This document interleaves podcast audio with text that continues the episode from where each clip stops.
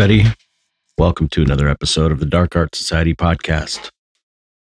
I am your host, Chet Zar. Episode. That's a good question. I should figure these things out before I start. Episode 130, I think. Um, see, I'm looking. Oh, God. Why isn't it coming up?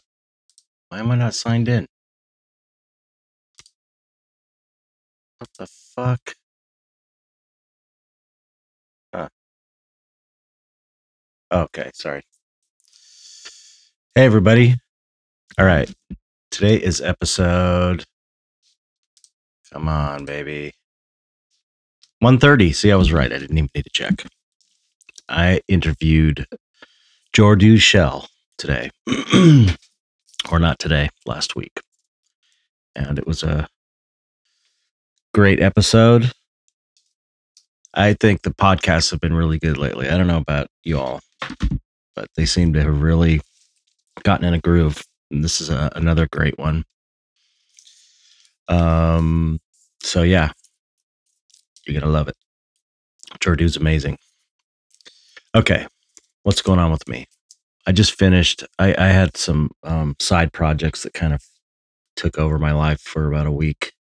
I had to do some After Effects, um, adding some police lights to a friend of mine's film he produced. So I do a bunch of tracking and relearn After Effects. It's been so long. I love After Effects though. What an amazing program. Uh, and I had to finish Mike Carell's Mysterian project, this dice cup and a card box sculpture. So I got that done. Thank God. Now I can get back to all the other shit from months ago that I have to get done. Sketches, studies. Oh God, it never ends.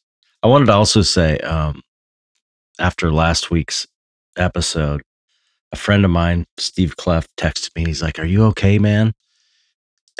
and I didn't realize that I sounded that bad, but apparently, um, I, I was bitching a little bit.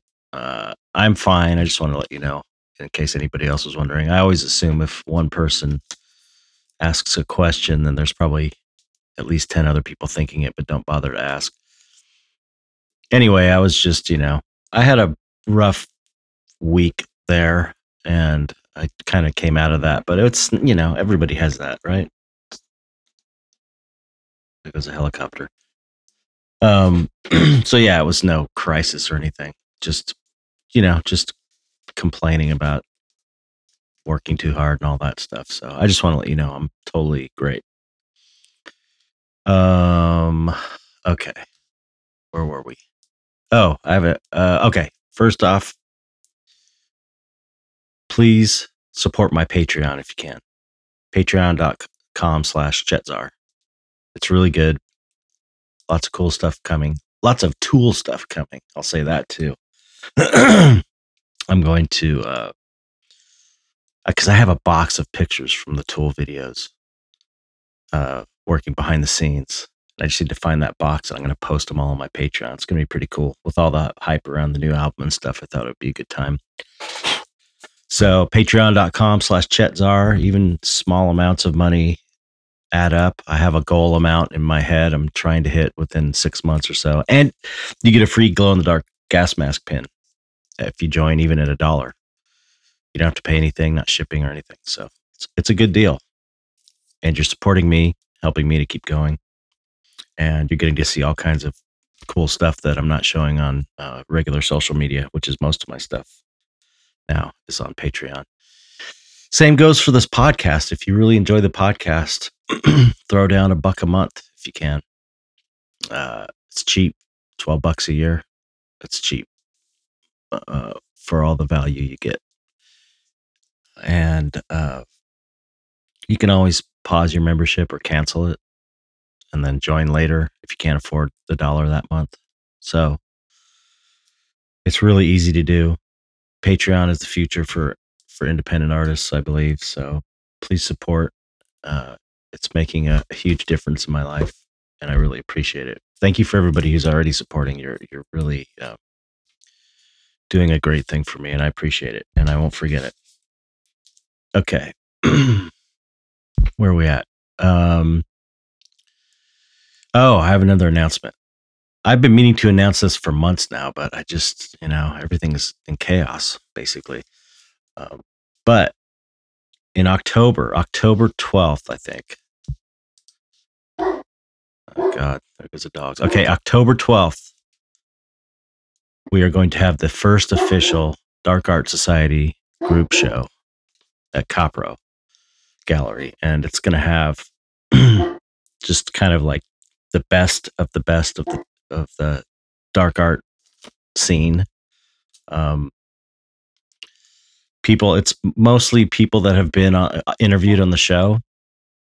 Um, you know, like Stan Dark Art, Sam B, Brian Smith, Liz Lopez, Rachel Bridge, Dos Diablos, Stephanie Nagaki, um, Tom Bax, uh, Vanessa Lemen, Chris Haas.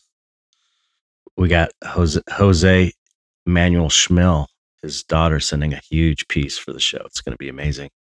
So anyway, that's coming up um, October 12th, opening at Copro Gallery, and we're going to try and do some kind of live um, podcast from there. So okay, there's that, and uh, now that's announced. Okay, let's go with the the new pledges on Patreon. Uh, I think this is where I left off. Excuse me. Okay, we got Angelica Medrano. Thank you. There's a deletion. There's another deletion. Dan Kalana upped his pledge. A couple bucks. Thanks, Dan. Okay, Patrick Arsenault. Arsenal. Thank you for pledging. Brian Brown, Instagram at Mr. underscore NME. Thank you for supporting the podcast. And Kirsten Young, thank you so much for supporting this podcast. You are making it happen because if the Patreon was not bringing money in, I definitely wouldn't be doing this podcast. That's the only thing keeping this afloat. So thank you for supporting it. uh, okay. Now on to the five questions. Where is it? Okay. Here we go. I haven't screened these yet. I'm just kind of knocking them down by one. So, uh, uh, uh let's see. Oh. Ronnie Harrion. As long as you've been, as long as you have been doing such beautiful work, how do you keep inspired at such a high level? Well, thank you, Ronnie. Ronnie's a really cool guy, really great person. Uh, I've talked about inspiration before. I um, generally I don't have a problem. It's I, I seem to have uh, not have a big problem with you know writer's block, so to speak. But uh, I do have times where I am not feeling it, but it's usually from fatigue, just not being tired or being too tired and not having enough rest. So, uh, but when I am down, inspirationally, I'll look at things that inspire me. I talk about in a, in a past uh, episode about the the fear show that I did at Copro, and I was very, I wasn't, I wasn't inspired, and so I went to a bunch of old horror comic, uh, cheesy horror comic book book uh, books of horror comics from the 50s and 60s and that really inspired me. Lately i've been i got this book about oh god i forgot raphael oh, what's his name? I can't even think of his name but it's posted on my patreon. Um and uh he, he that is inspiring. The the pulp uh book covers from like the 40s and the 50s I just love those. The cheap, you know, crime novels and uh, comic books and horror comics and just the covers for those. I just love that stuff. And so that's really inspiring. So anything I'm into artistically, makes me feel creative. So when I look at good artwork from artists I like, it inspires me. So I guess that's the answer. Uh, Linda Birmingham. what do you tell inspiring artists, even your granddaughters who love art, how to go about being the best that they can be? Hmm. Oh, maybe that was how, how do you tell aspiring aspi- aspiring artists, even your granddaughters who love art, how to go about being the best they can be? Well, I tell my granddaughters are so young that they're they're at the age where it's just sort of like be creative, keep doing it. Um, but aspiring artists, I I I always say, you know, learn the basics, learn all of the. If you want to be the best at art or the best that you can be, go and learn all the stuff you are not interested in learning. You know, composition, anatomy, color theory, life drawing, all that sort of stuff. You got to have the solid foundation, the kind of traditional, solid foundation. You can get weird later. You can make monsters later, but you got to know if you can do all of the foundational work adequately, you'll be able to do amazing creative work later. The whole point of learning all of the stuff that's kind of boring, like drawing your cat from life or drawing a still life or a naked person sitting there in a room. That stuff is all there to serve your creativity later. You can't express your creativity properly without this foundational stuff. So I think that's really important. And uh, I think a lot of aspiring artists need to know that. So that's what I would tell them. And always practice, practice, practice is the other thing. Just constantly draw. If nothing else, draw constantly. Every day. Okay.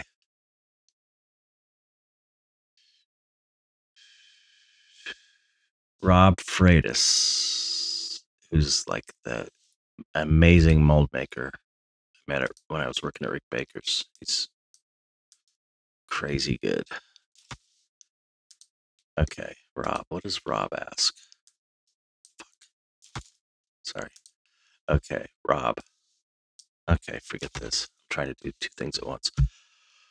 You ever get the itch to realize your visions in a video type format? Yes, often. And you may know that, uh, or you may not know that that's kind of a long term plan eventually once I get this book done. Short films or who knows what, feature movie, comic book. Okay. Uh, uh, oh, some backstory or context to, to some of your art, perhaps a little short. Yes, exactly. But the backstory, context of my art, best thing you can do is see. I like to paint monsters. Oh God. Okay, I'm gonna do these um, last two quickly because the dogs are starting to bark. I think my wife's home. Um, okay. Victor White. If you could paint with anyone, alive or dead, anyone, who would it be? I think that would be Fr- Frank Frazetta. That's who I, that's who I'd choose.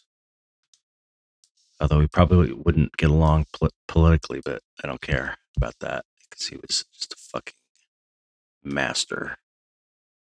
And I would love to see how he does a lot of that stuff. Okay, question number five.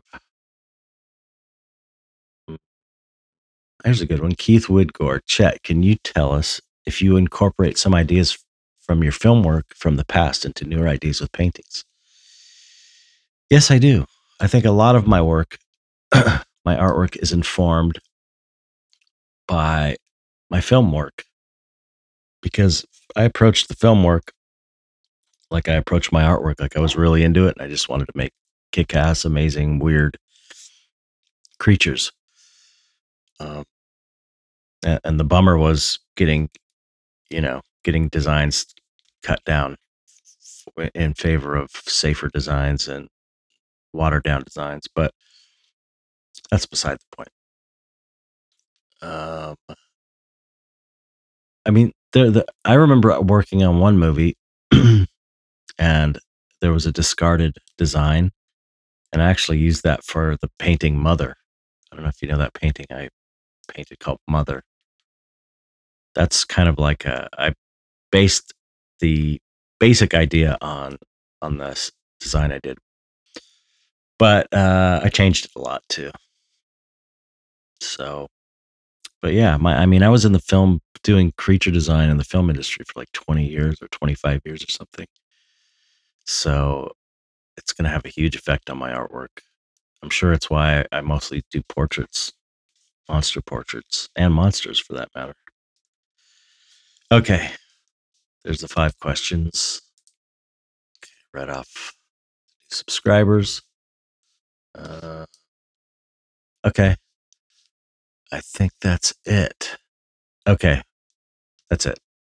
Hope you enjoy this excellent interview with Jordu Schell. I think it goes like two hours, so uh, buckle up. And here it goes.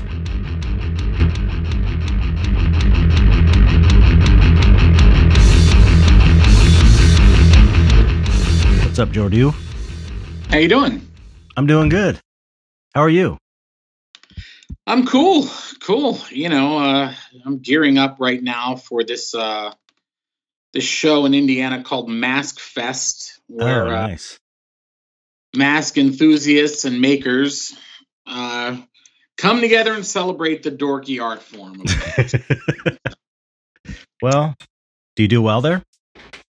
I do actually. Yeah. Um, you're got you you you're like the king of Mask Fest, I imagine, right? I mean, you're the first first you're like the first guy who who uh, that I know of that has been doing masks like as an art form, like really well done masks.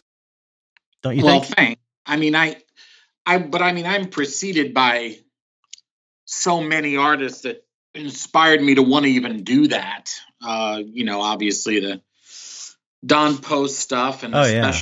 Distortions Unlimited, Be Something Studio, Death Studios. Yeah. But um, but still though, those were more I mean, I love that stuff too. You know, we we both have a lot of similar, I think, uh interests in that regard. But but but that was like commercial product. It was cool, but it was like commercial products and your stuff is kind of on a I think on like a higher level. No no disrespect to them, but your stuff no, is I know you saying. know what I'm I mean, saying, right?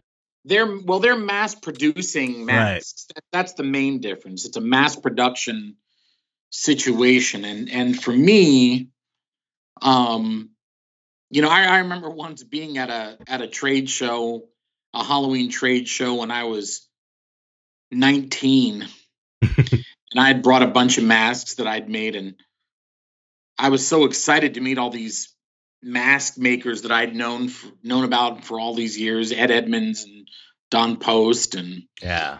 Um and and Don Post said to me, "Well, you're like the guy, you know, I, I had masks for sale there and stuff and he said, You're like the guy who customizes Ferraris in his garage. I'm like Ford. Right. You know? And he, he was right. I mean, that's a very apt yeah. analogy, you know, because uh, you know, I, I every mask I make, I, I try to make it like uh, basically a movie prop, right? You know? um, or you know, just just something that walked off a a, a high end movie set, and um, but but I. And, and I, and I really want to push the boundaries of design and what's mm-hmm. possible in latex. Right. You know, I love um, that. But, I, lo- I love that you're doing that. It's so cool.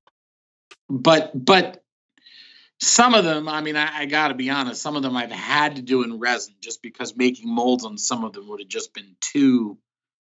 Like I'm working on this this great big crab monster right now, mm-hmm. and I mean the, the sculpture alone must have weighed 200 pounds, wow. and you know, in in clay, well, maybe not, maybe 150 mm-hmm. pounds um, in clay, and to uh, to mold it would have just it, it just would have been so we so we did it in in in a brush up silicone and, and a very hefty plaster bandage jacket mm-hmm. and did it in resin because it's just it was just I don't know how I'd ever gotten in latex. Yeah. You know? Yeah, that sounds insane. but yeah, I mean I just I love the art form. I love mask making and I love mask makers and I love imagination. You see, I've never been. I recently started a a Facebook group called Original Mask Designers, and I, I in fact, well, why am I telling you this? I just invited you. That's right. I just joined. Accepted. Um, but uh, I got so tired of being on some of the groups on Facebook where it's just Michael Myers masks. It's, it's basically all it is. Right. There's like zero imagination. Yeah. I know people that collect only that, only Michael Myers masks, and like have dozens of shelves filled with different iterations of that stupid thing. and it, it's disappointing. It's disheartening. Yeah. And it, I don't know. It, it's just, I guess it's my little crybaby bruised ego. But to me, it's like borders on disrespectful when you see these incredible artists out there. I mean, there there are some kids out there doing masks who beat the shit out of me when I was their age. Right. You know, they're they're coming up with these incredible original things and they just get ignored in favor of this white face. I, I just so stupid. Yeah, well, I don't know. That's that's always the case when it comes to you know anything recognizable. I mean, I, I can sell uh, a painting of something from a horror movie quicker than I could sell an original design, even if it's a better painting. People just respond, you know, and it is kind of a bummer. Yeah. It is kind of a bummer. But on the other hand, I I kind of get it because everyone has their weird, you know, little thing they're into. I, I've bought I've bought paintings from other artists that are like scenes from Night of the Living Dead and stuff. So it's like I kind of get it. But, well, I mean, I I've certainly I've I'm not going to say I I've never been attracted to anything movie based. I mean, I, I bought a painting from a guy on Instagram who did this amazing. It was a real small painting, maybe five, you know, four by seven or something, mm-hmm. four by six, um, of the creature from the Black Lagoon. But it was done so moodily. Oh, cool! And with such incredible um, it was just great. It was undeniably great. And I, I wrote him and I said, I just, I have to have this. How much is it? So, you know, it's not that I'm against people liking movie characters, it, but it, it, the fact that 60%, 70% of the mask market interest is in that stupid William Shatner mask. It just I just can't even get over it. It's so ridiculous. It's it's, but, it's kind of hilarious in a way. Yeah, it's, I mean absurd is what it is. But but you know but but I mean there are a lot of people as I'm finding out that that were looking for a group where they could show off their original creation. Mm. And uh you know, I'm I'm discovering some artists I've never known about before that are just mind-bogglingly talented. yeah, it's crazy. It's, it's, crazy. There's this 19-year-old kid that goes to this Mask Fest show. His name is Noah Rivers, and this guy is just I, it, it it it it's enraging and beautiful. you know, he he's so goddamn talented, and he's so ahead of his years in terms of painting and sculpture and design you know but uh it's it's it's wonderful too you know? I mean the yeah. the, the, main thing is that I, I love it you know? Yeah yeah. And i love it when i come across a kid that's like kicking ass at this stuff and loves it and and treats it like art you know? Right yeah yeah. Yeah that's that's i guess that was the point i was i was trying to make is that um you're treating it like art which is yeah is, is an, an original art too and it's and it's the focus is on um you know originality and design and character and you know a lot of people do some great work but you know it's based on other designs. It's you know, but you've got like a whole world of amazing creatures that you're designing and uh, presenting it. I, I, just I don't know. I've always ever since I first seen your stuff, I always thought of it as like this is great art. I never thought of it as like oh these are cool masks. I was like this is great art. This is kind of the way it could be, the way it should be, yeah. really. Because I always felt that way about makeup effects. Like when yeah. done right, it's it's amazing. It's amazing yeah. artwork. Like some of the artists are amazing, and it was it was just never kind of presented in a in a, in a fine art uh, context, which is why I started that conjoined group shows. It's like, hey, show show what these people can do. Just because it's sometimes it's just a matter of the context that you're putting it in. You know, you can take something you made for a movie, of put, course, put it in a gallery, and it's like it's amazing. It's more amazing all of a sudden. You know, it's a trip. Well, I mean, one one of the things I I, I find um, kind of depressing and about the effects industry, and one of the reasons why I kind of I, have pretty much moved out of effects completely and right. pretty much do freelance design only. Mm-hmm. That's the way to go. I, I, I felt like um, we labored and labored and labored on these things, and once it was over with, it was disposable junk. You know, right. it was was not. I mean, it got almost no respect on set, yeah, um, and was usually kind of thrashed and trashed. I mean, sometimes it needed to be, but but you know, there was there was this kind of um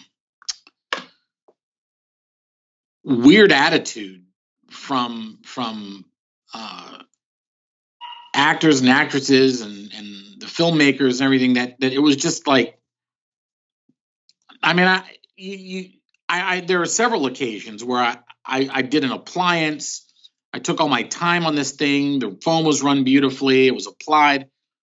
And the actor would just kind of lose their temper with the thing and just tear it off their face, right. you know, after application. It's like, Jesus Christ, man.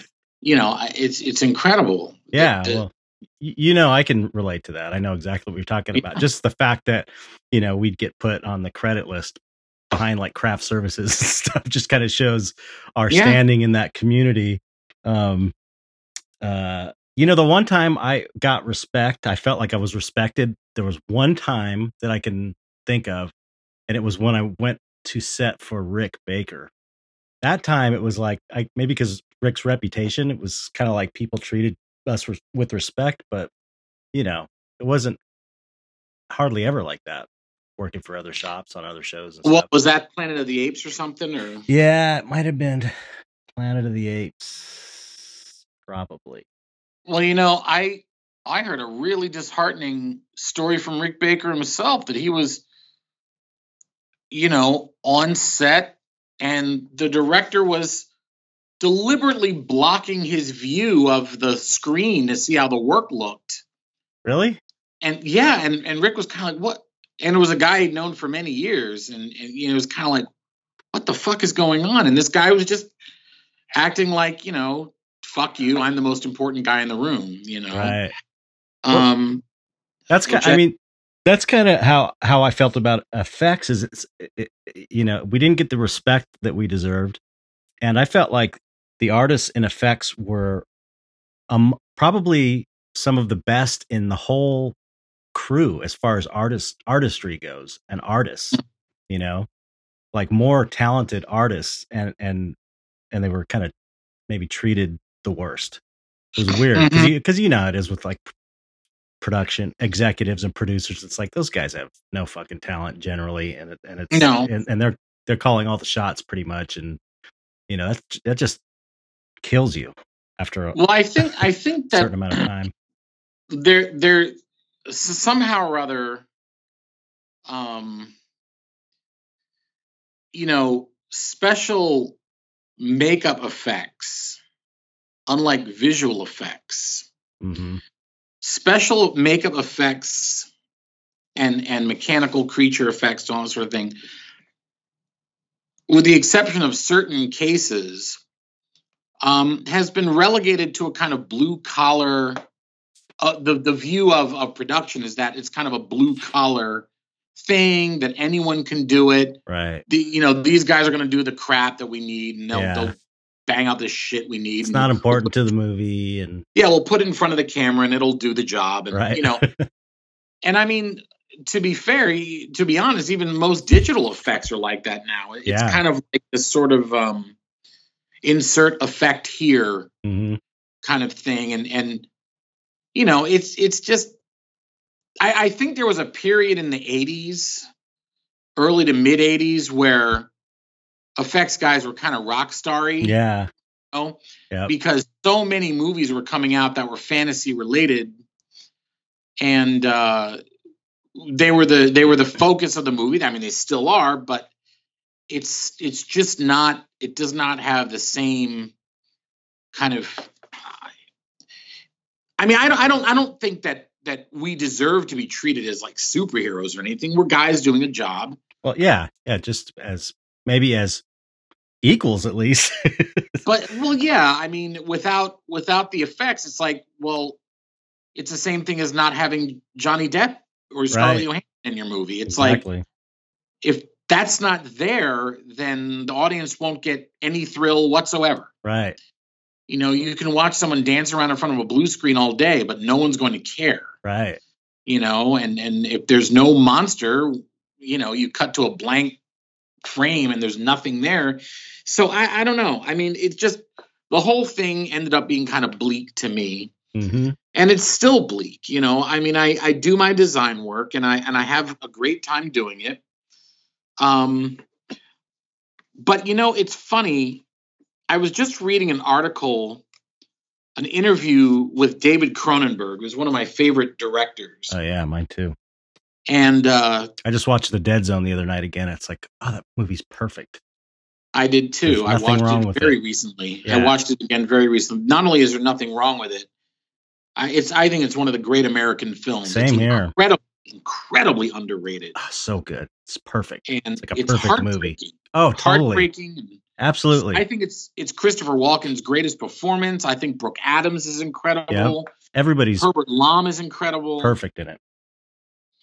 Is I love Tom Skerritt. You know, it's just a flawless movie. Yep. Except for that one Um, shot with the squib when the lady gets shot, the mother gets shot in the stomach, and you see the, the squib, like the bag Oh, of do you blood. see the bag? yeah, you see the bag. It's like that's the only thing in the whole movie that they that they. Oh, I, I yeah, I guess I didn't even notice. I I just noticed it from I'm the. so caught up in in what's happening in that horrible scene that it's just kind of like yeah, right. I've seen it so many times though. who's that? Colleen Dewhurst or somebody? I don't know her name. You you probably you're probably right. Anyway, the point is, he was talking about how he was pitching something to one of these um, to Netflix, Mhm. and he um, said, you know, we we came to an idea about what it was, so I went away and I, yeah, I mean, there was going to be a Cronenberg episodic show, you know, Wow. and he went away and he wrote the script and he came back and uh, he showed it to them and they said he said i didn't expect them to be hollywood in any way. I thought they were outside of the hollywood system you know? They're, they don't have to be they, they don't have to answer to some ridiculous money men or anything. They're not going to be hollywood about this. They take chances he said but i was so disappointed that they gave me the most hollywood answer of all they looked at the script and they said, "Yeah, well, it's not what we fell in love with in the room." Barf. Oh and uh, you know, and, and and he said something after that that I thought was so apropos to pretty much any creative person in the industry. They want you, but they really don't. right. I, I cannot tell you the number of times I've been hired to design for a picture because of my idiosyncratic style. And then they hate everything I do. Right. And it's, well, we, it just kind of, uh, can you make it less? And it's like, well, then why, why the fuck did you hire me? you don't really want what I do. You exactly. want yeah. what this guy did, who does all this pablum that everyone's expecting, you know, this kind of milk toast, middle of the road, nothing design. Yep. Why are you hiring me? Why did you call me? you know, and I take the money, but I I'm always, always bitterly disappointed uh, when I work on a film. Always. It's, yeah. it's I've often described it as having a handful of sand and gradually the sand starts sifting through your fingers and it sifts through it at a more rapid rapid rate and before you know it there's no sand in your hands at all. Right. And you know i mean i felt that on every film. I mean it was really bad on some some major things i've worked on. Yeah. Uh, but uh you know and it's always they always lull me into thinking like this time is going to be different. This time we're really going to offer you all this creative freedom. Right. And it's just like they're full of shit. It never fucking happens. Well, like like Mitch, some idiot says something and it's all bad. You know, like I, I, like how Mitch Devane puts it. He always Mitch Devane used to always say, "Yeah, I always try and put my be- best foot forward, and they just step on it." Yeah, basically. Yeah, pretty much. Yeah, it's a bummer. Well, okay, before we get into bitching too much, because that was uh, going to come up. Two two old effects guys talking about effects. It was going to turn into bitching, which is yeah. fun. But um, first, let's get the kind of the the uh, the kind of regular stuff out of the way. I want to find out a little bit more about your background because I actually don't know about. I mean, I've read some things about you, some articles about you and stuff, but uh, like, none of it's true. None of it's true. I'm just curious when you got into masks were you the weird art kid in school? Did you go to art school? I don't think you did, but maybe you did. How did you get into the effects industry? Kind of like a quick little recap of your sure. early life, you know, so people have some context. Well, I I grew up a latchkey kid. No, I'm just kidding. Um, I did. Anyway, I mean, I was, but whatever. weren't we? Weren't we all in the seventies? I mean, weren't we all yeah. in the seventies? Pretty much. How old are you? Fifty one. Fifty one. Yeah. Yeah, I'm fifty two. Yeah. So so we're um, we grew up right in the same era. Three's Company. Um, where did you Where did you grow up? Here, right? California. Yeah, San Pedro. Um. Yeah. Well, anyway, are you, are you from California? I, uh, what's that? Are you from California? No, I'm from Philadelphia. Oh, that's right. I knew that. I didn't know that. Um, I mean, I was born in New York City, but at the age of two, we moved to Philadelphia. So I consider myself more of a Philadelphian, right, than anything. Um, but uh, I I grew up um, loving monster movies and horror movies and and science fiction and all that stuff. I used to. I mean, my my story is very like all the monster kids from our era. Mm-hmm. I watched Creature Double Feature on Saturdays. One of the reasons why I think I despise sports, especially football, now is because it was often preempting the fucking horror movie. you know, and I I'm telling you, I would fly into a fucking rage yep. when I turned it on. There was some goddamn football game on there instead of blood spattered bride or monster on the campus or something. You know, it's like, are you kidding me? It was in the fucking TV Guide. this week. Yeah, and Tarantula, back, and back, followed by the creature walks among us. And back then, it, you you only had one shot at it too. It's like you well, only had one chance one to watch channel it. that showed that shit. Yep. You know, there's no pay per view, fucking Netflix, Amazon, Hulu bullshit. So yeah, so that that was you know that was awful. But anyway, most of the time though, uh, football fucked off, and I got to watch these great monster movies. I grew up on a diet of that stuff. I was always drawn to art. I always liked drawing and and playing with clay at the time as a little kid. Mm-hmm. One of the pivotal moments for me that I can recall there were there were two pivotal moments that I think really got me into wanting to m- make monsters. Uh, one of them was uh, I was watching TV and I, I believe it was um, War of the Colossal Beast mm-hmm. which is the sequel to The Amazing Colossal Man. Mm-hmm. And um, love that one. There's a yeah, it's amazing makeup, way ahead of totally, its time. Yeah, yeah, yeah. It's a great makeup. I always thought it was like disturbing yeah, and great and weird.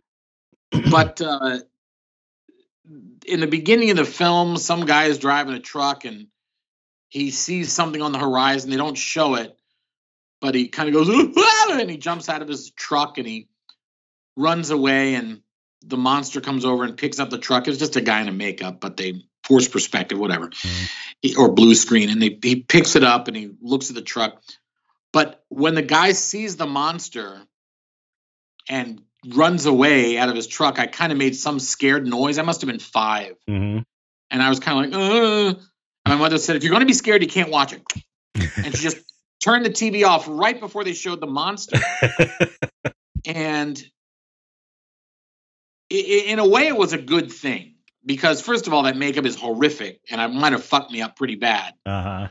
But it also, good and bad, left me to have these daymares about what that thing looked like. What uh-huh, was cool. it? What was it? So my imagination was already going, wondering what this thing was. Um, and another thing was I saw, uh, for some reason, you know, it's pretty amazing how uptight the networks are nowadays. Um, but at least on the UHF channel, they were showing some movies that were shockingly gory, uncut for some reason mm-hmm. in the late in the early 70s. And again, I must have been five or six and they showed this movie called The Brain That Wouldn't Die. Yeah, it's a classic. And if there is one horrendously gory scene in the middle or towards the end of the film where this guy gets his arm ripped off. Yeah, by a monster in a closet. he smears the blood down the wall. Yeah, and he's like stumbling around shock and smearing his bloody stump against the fucking wall. Yeah, it's great. I mean, I was I was traumatized beyond all belief. Well, hold on, I'm just gonna plug my phone in. Okay. Um. So I went I went to my dad and I said, Dad, I saw this movie. Would you please? And uh, my dad said, sure. Um, I need to make sure that my phone is actually okay. Yeah, you cut out uh, charging. You kind of cut out for a second there. Hold on, I'm okay. Okay. Okay. Can you hear me? Yep, we're good. All right. Um. So, what did you ask anyway, your dad? What did you ask your dad? But uh, I asked my dad to make me a fake arm. Ah because I wanted to replay this scene. Interesting. To kind of control it yeah, almost. Yeah, right. So my dad made me this arm out of cardboard, and, and I swear to God, Chet, I like I said, I was six or seven, five, six, something like that. And my dad made me a cardboard arm, and I kind of thought, well, th- this isn't very realistic, but I, I guess I can use it. Like already, I was concerned with it not being real enough. But uh, it was it was helpful. Yeah. That well, that's what you kind know. Of, uh, yeah, I totally, I totally get that. That's cathartic. what. Yeah, exactly. That's when uh, I went in the '90s. I went to a therapist because I was having some uh, uh, OCD and fucked up issues from my childhood. And one of the things wow. that, that came, yeah, it it was a lifesaver for me. It was great. but um, one of the things that came out of that was that my therapist felt like my interest in horror was a way of gaining mastery over things that I was afraid of. Yeah. You know, and it, and it served this kind of psychological function for me. It kind of saved me in a way as a kid. Otherwise, I couldn't have dealt with all this, you know, anxiety and fear I was having about maybe stuff that was going on in the, in the family or whatever. So it was like a way to to kind of put it outside of yourself and deal with it in a safe way. Well, yeah, I mean, I uh, eh, when if we want to get into you know the anatomy of it all, you know how how this stuff um you, you know what what what the reasons are I, I, it's it's always a fascinating topic to me yeah um i think that uh i was a, a, a pretty you know frightened kid. I, I think that I was kind of, um, you know, sensitive and all this mm-hmm. stuff. I that actually most of the, even though there's a there's a big macho contingent in our business, which yeah. I'm not crazy about. But yeah.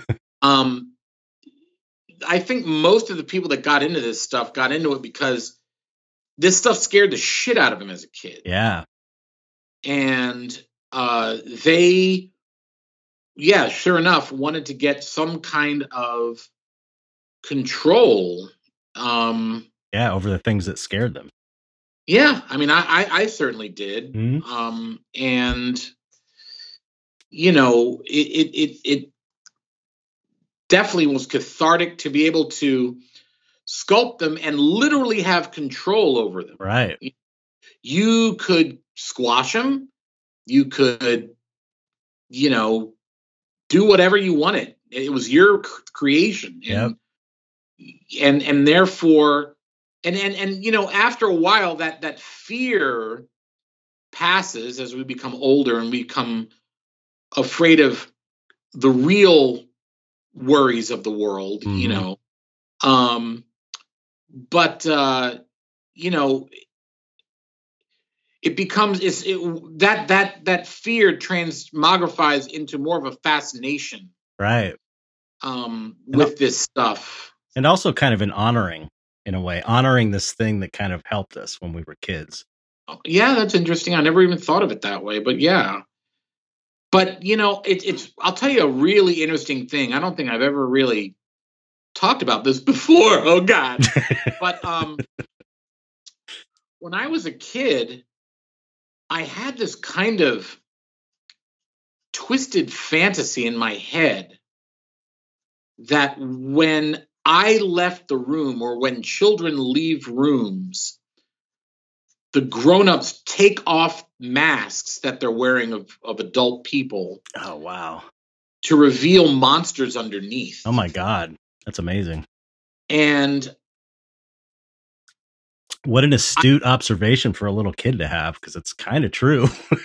well, it really is. And and the more I think about it, the more I'm kind of I think that's a really fascinating thing that I went through because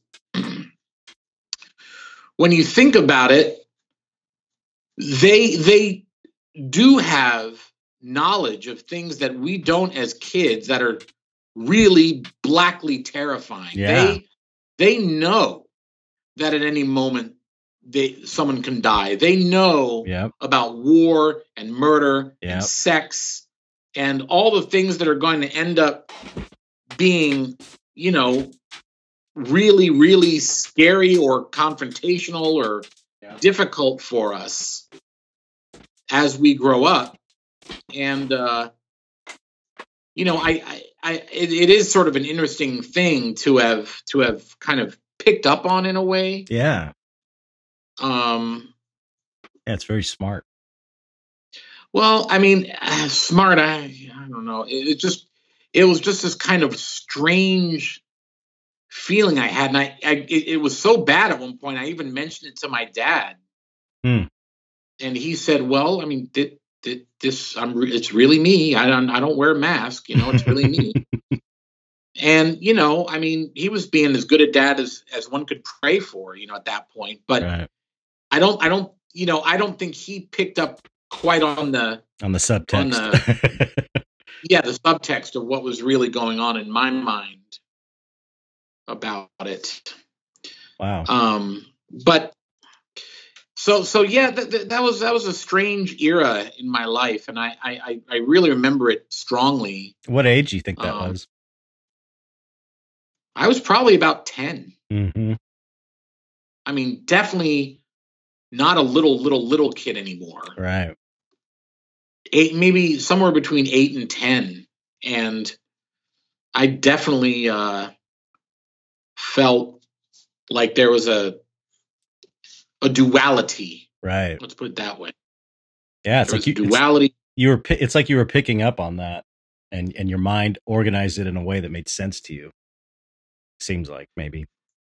You're, yeah, you're I mean, picking I, up that adults behave differently when you when they don't know kids are watching, basically, because every every kid sees adults at times when they're not, you know, putting on their mask for the kids and behaving properly. Yeah, yeah. I mean, it, it's it's uh, certainly a certainly a strange phenomenon. Yeah. I remember that very clearly, and and thinking, you know, what what are they what are they hiding? You know, right. It's a scary thought because um, they're in well, control I mean, I, I found out what the fuck they're hiding because now I worry about that shit all the time. All those horrible things are my worries now. Right, right. Yeah, you exactly. Know, and, and, you know, I mean, I we've had a few of our brethren, in fact, die in the industry. Yep. That were friends, and and th- there's nothing quite like realizing how fragile it all is yeah. in, a, in in the profound way of you know a friend dying. Like right. that's it; they're gone. Yep. You'll never see them again. Yep. Um, but yeah, I mean that's that's basically what uh, I guess. Yeah, I guess I was picking up on that. So. So okay, so uh, were you the when did when did you when did you make your first mask? I remember I made my first mask when I was 12 years old, and it was terrible. When did you get well, into effects? Way, you're way ahead of me. I I don't think I made my first successful thing until I was like 16. Yeah. Um, I wouldn't call mine successful. I mean, I, it was terrible. Well, I mean, what was it? Latex? Yeah. It was a I, twelve I, years old. Yeah, I, I saw I saw Dawn of the Dead and I saw The Howling and I was like, I gotta learn how to do this stuff. And I don't know how I I must have read some book. I don't even remember how I figured it out, but I sculpted on this plastic pitcher, like a water pitcher, because it was kind of cylindrically shaped. Yeah. So I just made like a face. And I was just so into it and like trying to get it done really fast that it was just god awful. But I did make a plaster mold. I did pour latex in it and pulled it out. It was terrible. Made, put, made it up with my mom's um, foundation makeup and. well, what? Hold on. I, I'm really curious about this. So, you you how, how did you make the mold? Did you have any help? Did you have anyone to guide you at all? Uh, I I don't think so. I was, you know, I was subscribing to Famous Monsters since I was a little kid. I had all the any special effects book I I could find. I think I had that Richard Corson makeup book maybe at that time. Um, somehow I knew how to make a mold. Um, let me see. Jesus. I yeah, but it was like plaster of Paris, and I don't know where I got the clay, but I was into it though. I was totally into it. I remember it was the summer before seventh grade, and the second one I made was like the Phantom of the Opera, and it was a little bit better than that. But um, yeah, I don't know. I I don't even remember. Seventh grade? Yeah, yeah, I was twelve. I was like, I'm like, uh, my birthday's in November, so I was always like kind of almost a year younger than everybody else in school. Okay. So, so wait, you saw the how? Uh, well, whatever. I, but because I know the Howling came out in '81. Okay. You'd have been 13. Right. Uh. Okay, maybe 12. I don't. I Dawn of the Dead came out in like '79 or something. 78, 79. Dawn of the Dead it has a strange uh, history. If you look it up on IMDb, Dawn of the Dead came out in 1978. Mm-hmm. It came out in 1978 in Europe, and it came out oh. in 1978 in Japan for some reason mm-hmm. or something. It didn't come out until 1979 here in the states. Right. So, and I remember, I remember this really clearly. There was an article. There was a whole issue of Newsweek that on the cover it said Hollywood's Scary Summer. Mm-hmm. And there was a close up of a pretty woman whose eyes were wide open and her mouth was wide open and she was looking to the side and she looked very sweaty. Uh-huh. Like she was just sweating. And she had a real thin little nose, and I, I thought, yeah, she looks very pretty, but she also looks scared as shit. It was Sigourney Weaver. Oh wow, from Alien. Cool. And that issue, which I found on eBay and rebought, and I have it somewhere in my archives. Um, it covered the movie Prophecy, mm-hmm. the Mutant Bear Spectacular. which is hilarious premise when you look back because the idea was that the bears and the fish and the tadpoles and all the denizens of the lake in Maine or whatever were drinking mercury laced water and mutating into monsters, which, if you know anything about mercury, is patently absurd. Right. it just kills you. if you're a carbon right. based being, it will kill you. It'll fuck with your brain first and kill you. Did you know that's why they call it the Mad Hatter? Oh, right. Yeah, that's right. Because the guys who made Because hats. Making yeah. hats involved mercury. Right. And they would be dipping their hands into mercury and they, it would affect their brain and then they'd die. Right. I just remember the, Anyway, the only thing I remember from prophecy was the the kid in the sleeping bag getting bashed on the tree, which for some reason seeing that in the commercial, thinking that was so disturbing. Well, it is disturbing. It's also probably the greatest moment in cinema history. Um, above every, I mean, you know, the ape man finds the bone in 2001, and Dorothy's house lands on the fucking witch, and I don't care. You know, I don't. I, frankly, my dear, I don't give a damn. And play it, play it, Sam, and all this shit. And then there's the kid going end over end and hitting a rock, and the and the and all those Yeah, feathers. down Yeah. who's down feathers floating in the I is fucking horrifying. I love that so much. Anyway, this issue of Newsweek covered prophecy, Nightwing, Dracula, which had Frank Langella in it. hmm It also covered the Klaus Kinski, Werner Herzog Nosferatu hmm and I think, and it covered Dawn of the Dead, and of course, Alien. Um, and I I treasured that issue so much. Hollywood's Scary Summer. Yeah. Um, and with Sigourney Weaver on the cover, fans need to look that shit up. Yeah, that's too cool. Bomb. But uh, anyway, uh, what was I even getting to? Mm, your first What was mask? my I was uh, oh yeah let me get I uh, I I uh, I don't know why but but I remember Dawn of the Dead I think the reason I mentioned that was I know Dawn of the Dead came out in 79 because Alien Prophecy Nightwing all those things that were covered in the Newsweek article uh, were mentioned with Dawn of the Dead hmm which didn't come out until 79 even Okay. though IMDb 78 Right.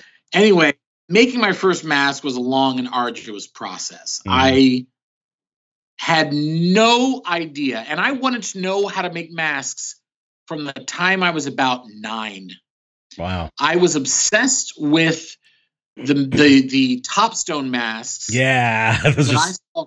those are great. Yeah, Did you have you seen just real topstone masks that real- were in bins and stuff. Yeah. in Woolworths. my yeah my grandfather used to um babysit us and he would he would wear the the caveman mask and turn the lights off in the house and chase us around the house really i, I think that's got to be part of why i'm so fucked up but um have you Well- seen have you seen the video series on youtube that that i don't know the, the guy's name that he talks about the, the history of the topstone masks Is his name George Ligori? i don't know it's fairly new i mean they're from like the last year or so year or two they're they're really good like I'll have to look it up. yeah i'll, I'll send you links look Th- that up. yeah, they're awesome. Anyway, Topstone masks. I used to. We all, everybody used to love those. I mean, those were the masks back then. Well, the the caveman mask that you mentioned, actually, the drawing of it in the ads was so cool that I actually a couple of years ago started to do a, a, a realistic take on it Oh, how cool! That's a of great. that drawing. that's a great I, idea. unfortunately, I never finished it. I really should do it again. oh, totally, man.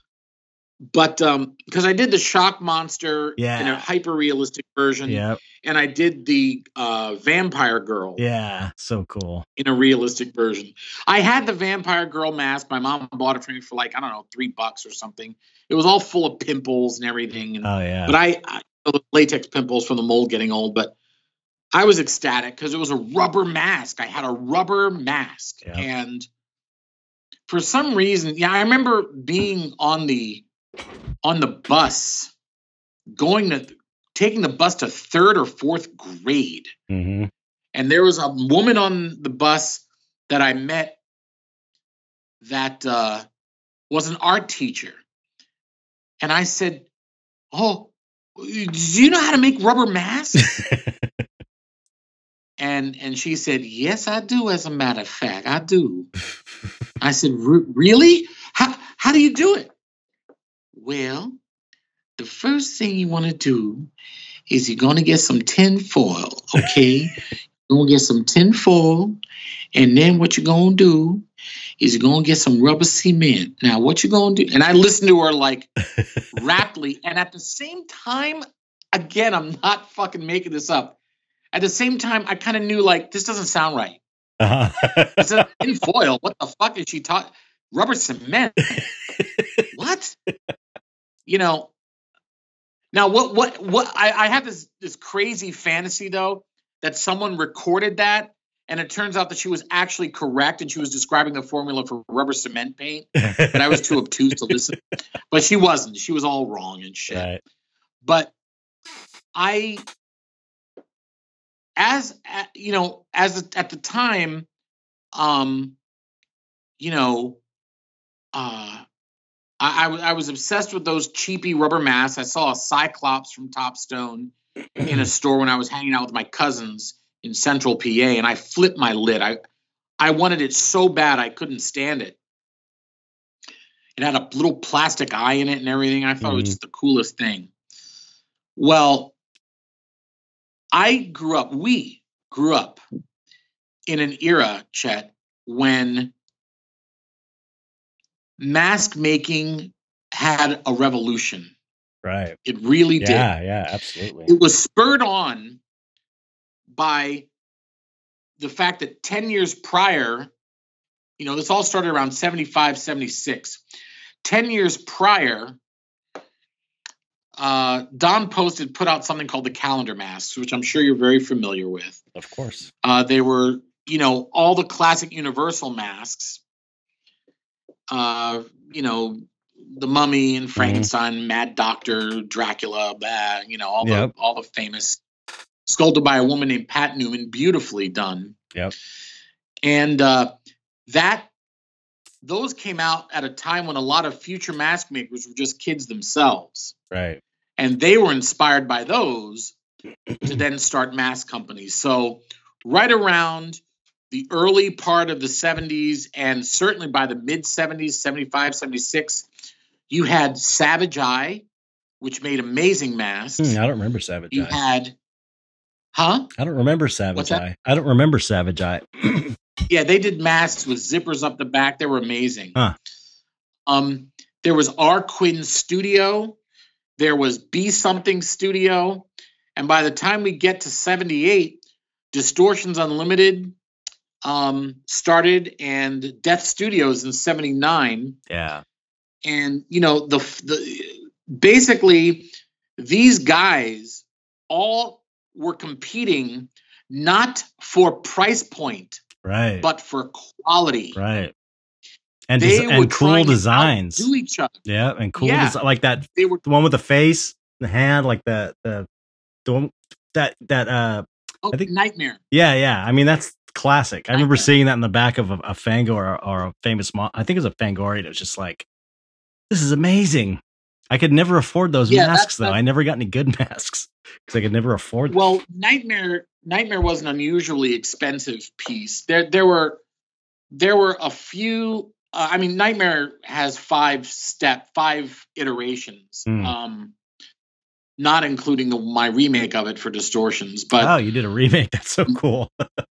Yeah, I did. That's awesome. But anyway, the, the point is, um, these came out all at the time that I was a kid. You were a kid. Mm-hmm. And I was so blown away. I could not wait for Halloween to come around to see what new offerings were in the stores. And my parents originally thought that I was interested in magic. Mm-hmm uh, because I spent all my time in magic shops. Yeah, they're the only places that had and, the masks, though. Yeah, they had them all year round, yeah. and So my parents were buying me books for Christmas, big thick books on magic and and Blackstone and Houdini and all this stuff. And I was like, what the fuck?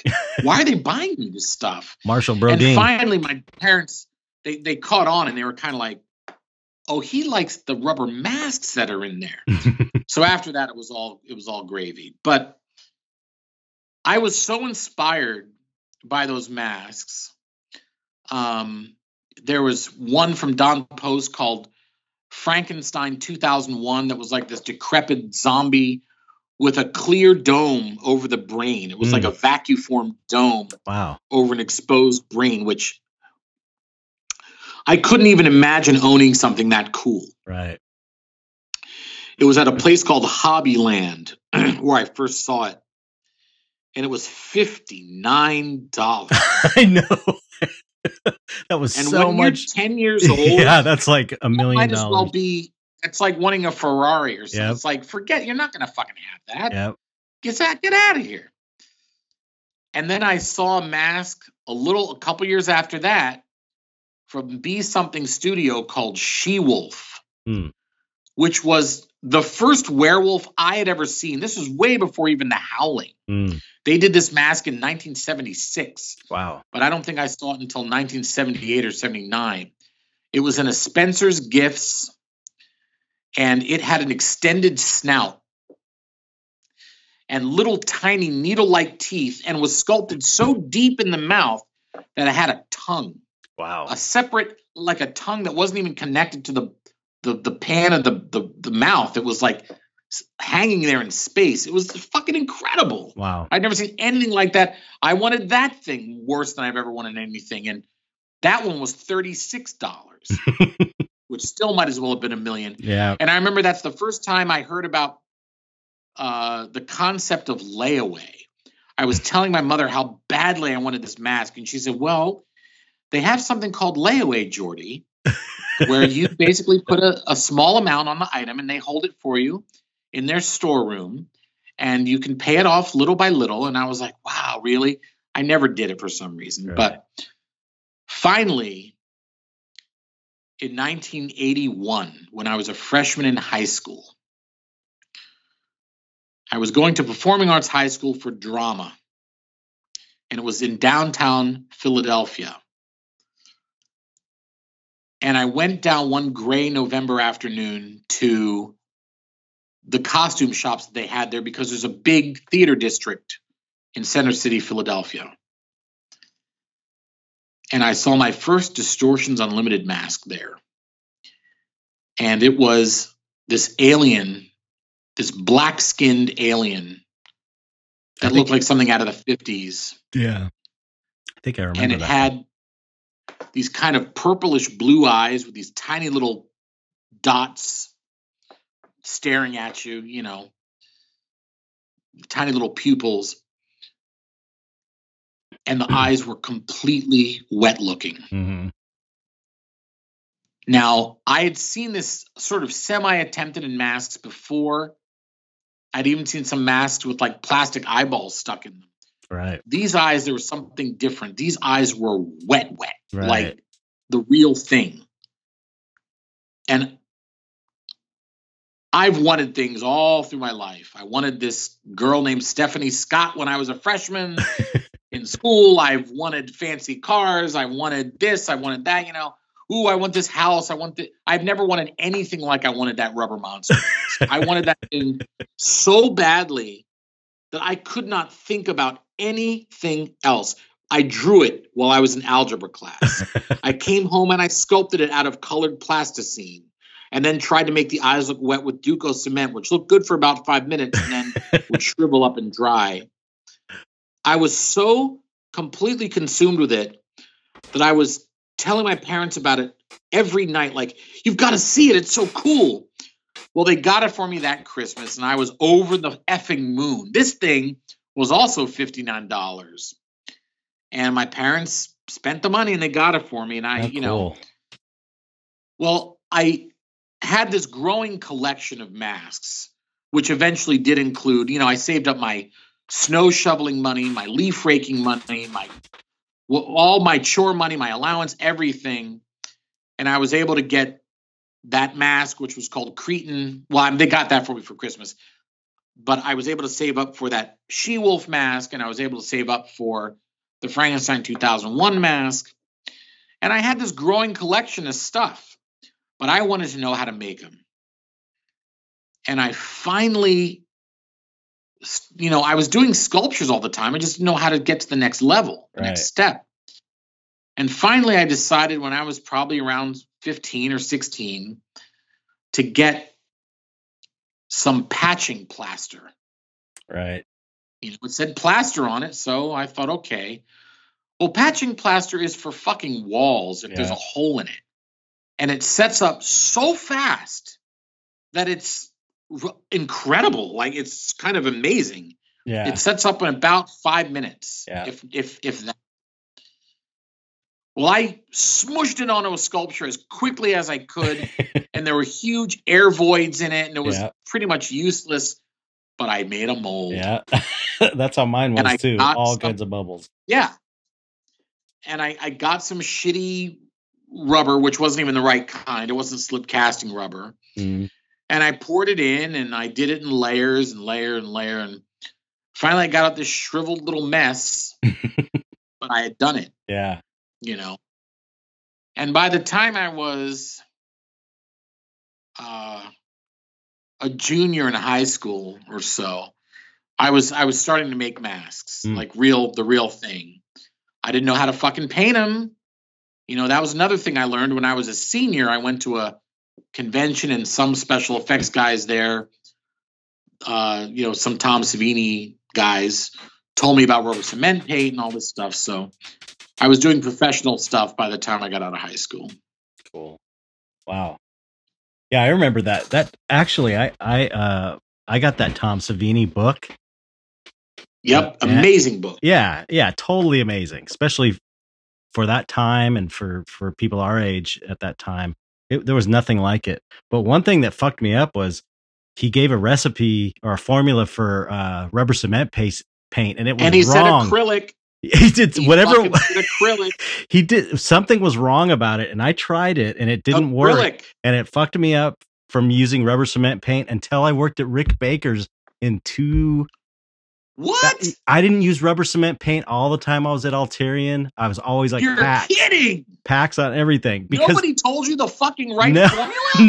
no, Oh my god. yeah, and it's like I got to uh to Rick's in like 2000 maybe, yeah, 2000. I started working at Rick's, and you know Mark Jarenko was spraying some stuff with rubber cement. I'm like, holy shit, this is amazing. And it was just like all because of that fucking Tom Savini book screwed me up. Rubber cement paint, even though I don't use it anymore because of its toxicity. I know, but it's so good. Uh, rubber cement paint looks the best. yeah, it's period. great. It's There's great. nothing that comes close. Yep. But you know, it's funny that fucked me up exactly the same way. and I remember clearly that it said you mix rubber cement with acrylic coloring. right. That yeah, that, that must have been it. And and oh it's it's what it was.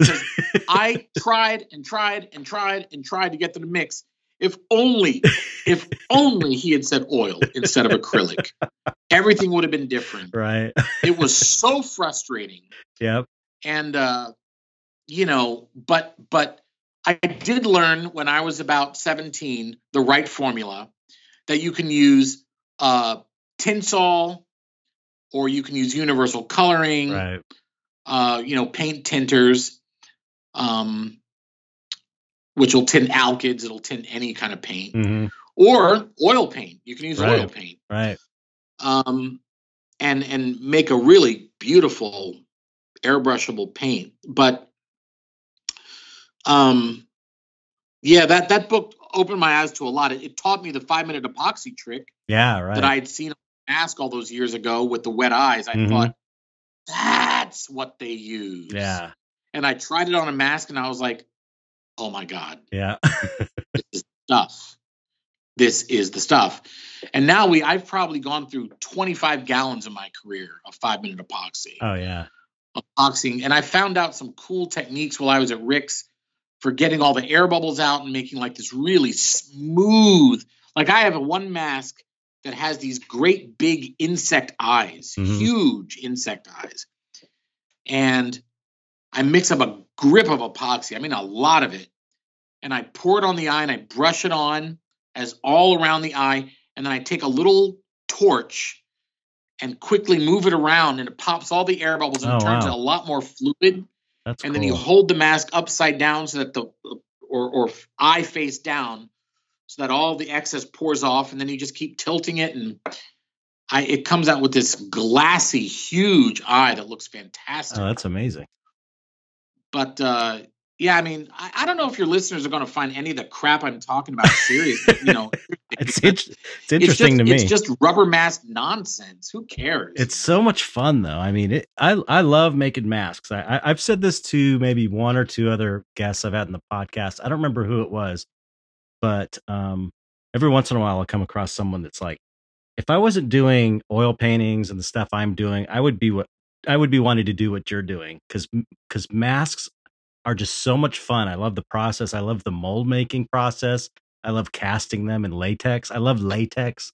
A nice thick latex mask is so cool and it looks so good when you pull it out and you clean it and painting it. It's just beautiful. I just love it. well chet you know honestly i would die to see a kick-ass rubber mask from you now Yeah. with I- all that you've learned, with how fucking talented you are at sculpture and design and coloring and everything, do it.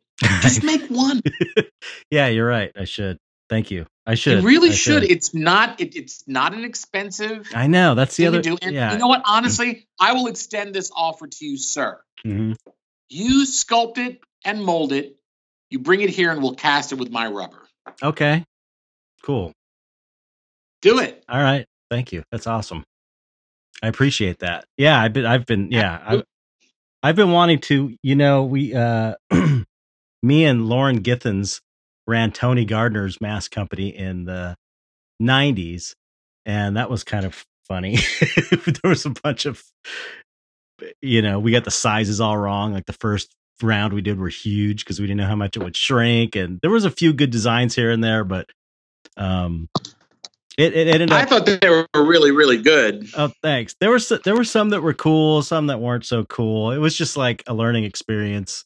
But um, but but going through and building all these air dryers out of wood, and you know, to to, to with holes in the tops to put the molds on, and buying latex in bulk and pouring them up and painting them, you know, making the racks. It was so much fun. And just as the company started making turning a profit, they pulled the plug on the whole thing. So it was really kind of a bummer. It was like a Oh, really? yeah, it was like a two or two or three year period. But I had so much fun doing that, man. I loved it. Loved it. So Well, uh, tell me more about your masks. The masks you you made. uh let's see. Ah, God. I did the Darkman. I did one of the Darkman masks. That was let me see. I did a really cool one that I still stand by today, which was uh is was like a zombie mask. It was very like EC zombie type mask. Uh really Hemlock. No, yeah, not Hemlock, but Hemlock was. I did do Hemlock, and I did Stitches too. Those were pretty cool. now that I think back, Stitches was kind of a rip off of uh, Mitch Devane's Texas Chainsaw mask that had the different pieces sewn to, sewn on, you know, the faces sewn together. But yeah, Hemlock. Yeah. Yeah. Yeah, there was a lot. There was one though that you know because after all this, we were making these cool designs, and the ones that sold the most were the ones that had blood all over them. So Of course. so we did one just as a joke called Meathead, where it was okay. We're going to throw a bunch of clay on it and pour blood, and you know, cast it, pour blood all over it. No form, nothing, just a bunch of clay. We poured blood all over it and called it Meathead, and it was a huge seller. And we sculpted it with our feet, just to make a point. no, you did. yes, we did. It was sculpted with our serious? feet. Yeah, because because it was just shit, you know, and it was a huge seller just because it was a guy. It was basically this meaty head with blood all over it. It was kind of hilarious. Oh, you still there? Hello. I can't. I can't. You're kind of breaking up. Hello. Oh. Yeah. Did I lose you for a second? Yeah. Yeah. There you go. I can hear you now. Did I lose you for a second? Y- yeah. Are you there? Yeah. I can. I. I, I can kind of hear you now. I lost you. Yeah. There, you're good now. Can you hear me? All right. I was trying. I was trying to step outside for a cigarette. you don't smoke in your shop. That's a good good man. No. I'm gonna try this again. Okay, I got you. Can you hear me? I can hear you. Yeah, All right. I got you now. We'll see if it lasts. It says poor connection. Okay, now I can. Ah, Okay. Not gonna go any. there we go. So okay. I want to hear more about your mask making. uh it was oh it just it was it was super fun and um you know but it was kind of a bummer because it was always the the bloody gory ones that sold the most and the really coolest ones like that not the hemlock but this other zombie i forgot what it was called um you know the really I cool thought ones Hemlock was great. oh thanks the the coolest ones didn't sell as much as the like the shotgun louis that lauren did with a do you remember shotgun louis with the blood guy shooting himself in the head and blood coming out one side it was pretty silly Yeah. that was like the biggest seller that was actually where Well, you know, that go that, on. that company uh is where lauren made the ghost maker kit which the scream movie stole you know that with a what? you know that mo- the scream movies with that killer and that mask that ghost mask Yeah. Yeah. that was a ripoff of lauren's mask he did for alterian it was oh my god. yeah some other company ripped it off after we took it to a trade show and then the next thing we know it was in the movie scream and you know some huge thing Surprise, surprise. yeah typical Crooks in the business, you don't say. yeah. Yeah what a mess. Well, but I uh I remember I remember what was the the Ghost Factory? Was that what it yeah was there was the ghost fact yeah the ghost factory. Then it was the alterian ghost factory for some reason. And uh yeah i think we did it for like three years. So much fun though. Well, now who did you have mass producing them? Uh, we were making them. We were hiring kids, you know, like uh, high school kids during the summer, teaching them how to paint masks, and you know, because we were trying to mass produce them ourselves. What was the technique that you used? Did you did you use did you use um latex paint? yeah, balloon rubber, like the really thin latex uh, with tints. Yeah, you mix that with uh, house paint or something. Yeah, it was just no, it was with tint. It was Did like you mix it with house paint? Balloon rubber and universal tint. Really? Yeah, it How did you great. get opaque colors? I guess white, white tint. I don't. Yeah, it worked fine. It worked fine. And then for blood, you you know you have that uh that that acrylic, that liquid acrylic stuff. Uh, I forgot what it was called, Yep. and that works great. And it looks looks wet and everything. But I I, I want to know. I want to know how you got in the movie business. How did Oh, you God. transition from that? What was your first film? How did you get in the business? What year was this? Well, I um I was making masks. I was making them professionally. Mhm. I had my own mask company. Oh, what was it Uh, called? was called Weirdum. It was called Weirdum, Weirdum. which is which is actually a, a name that a, a friend in junior high had come up with who was a brilliant artist. He, he still is. His name is Kenny Marania. Mhm. And uh, he could draw monsters better than I can now at 12. I mean, it was ridiculous. wow. But um anyway, I was I was making these masks and uh um I went to that trade show that I was telling you about hmm where I met Don Post, Ed Edmunds, uh, the Zagonis who ran B Something Studio. And uh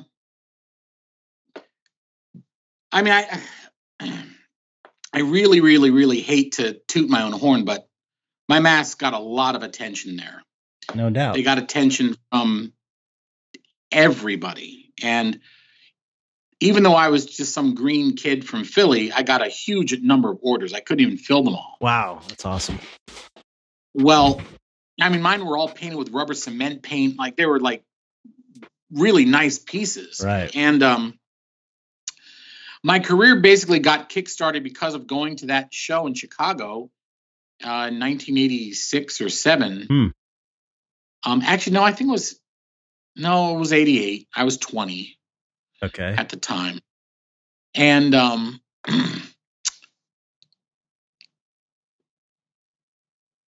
Ed Edmunds came over, my hero from Distortions Unlimited.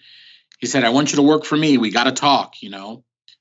Um, this guy came by named Daniel Fay, this sort of slick looking guy, um, who worked for a company called Screamin' Products that had put out some Freddy Krueger vinyl kit. Mhm. And he wanted me to do something for him. And I was talking to all these people. Frank Frazetta's son was there because he runs some big Uh, yeah, Halloween store and I've heard about that. he uh it's in my work he bought some of my stuff and you know so i was i was like kind of dizzy after that show well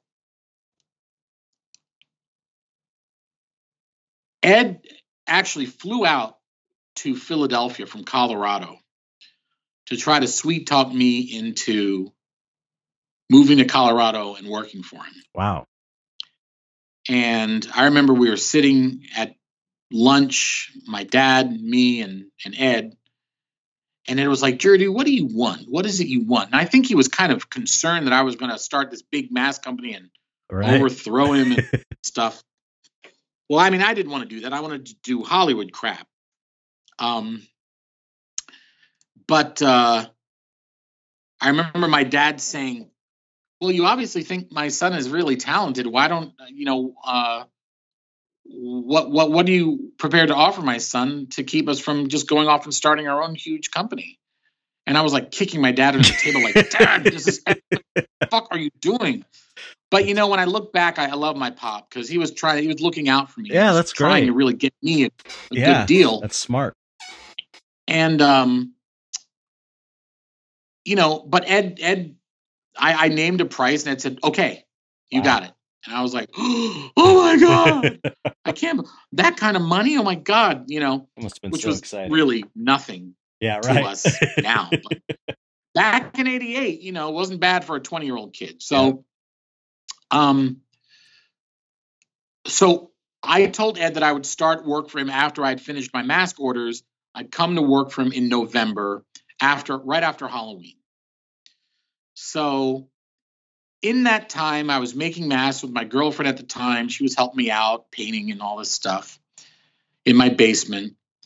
And um, I also during that summer um, sculpted a kit for Screamin' Products, which was this awful, awful werewolf. It was just terrible. But I had never worked with Sculpey before. It was this Oh, yeah. nightmare. Thing kept falling over. I didn't know what the fuck I was doing. Yeah. Well, finally, I got it to a point where they approved it. I baked the thing, um, and I sent it off to them, and they liked it, and they molded it, and blah blah blah. blah. Well, I go to Colorado uh, in the fall, and I worked hard for Ed. I did a lot of cool stuff, and uh, in March, I got really homesick. You know, it had been six months practically, and or five months, and I was like, I really want to go back home. And Ed was kind of pissed off at me. Like, I could tell he was kind of disgruntled that I was, you know, leaving. But you know, Mhm. what could he do? Right. So I, I went back paid to you more money. Philadelphia.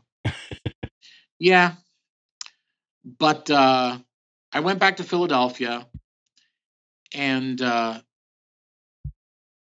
by now it was you know early spring, and I get a call from Daniel Fay, the guy who had me do the werewolf kit. He said, "Hey, your werewolf kit is debuting uh, at this show up here in Albany, New York. Hmm. He said, "You ought to come and and and you know, be here for that." I said, "Okay." So I took a train up to Albany, and uh, there was the kit. You know, looked like horror. I hated it, but I took some of my masks along. And Tom Savini saw one of them, and he was like, "Whoa, I've got, I've got to have that. I've, I've just got to have that." Wow. And I said, let me get back to Philadelphia and I'll, I'll make you an even better one than this one. He said, no, let me sell it to me now. Sell it to me now. I was like, no, I'll make you one when I get back home. And he's like, whatever, you know. Uh. and I remember Daniel Fay saying to me, like, uh, you know, when Tom Savini asked to buy a mask, you should sell it to him. And I was like, fuck off. um, but uh, I was true to my word. I, you know, when I got back, I made him a mask and I sent it to him. But um, while I was there, I met a guy who was getting ready to move out to LA from Massachusetts, where he was from. And he was going to work for a guy named Screaming Mad George, Ah. who I had heard of in the pages of Fangoria. Yep. And um,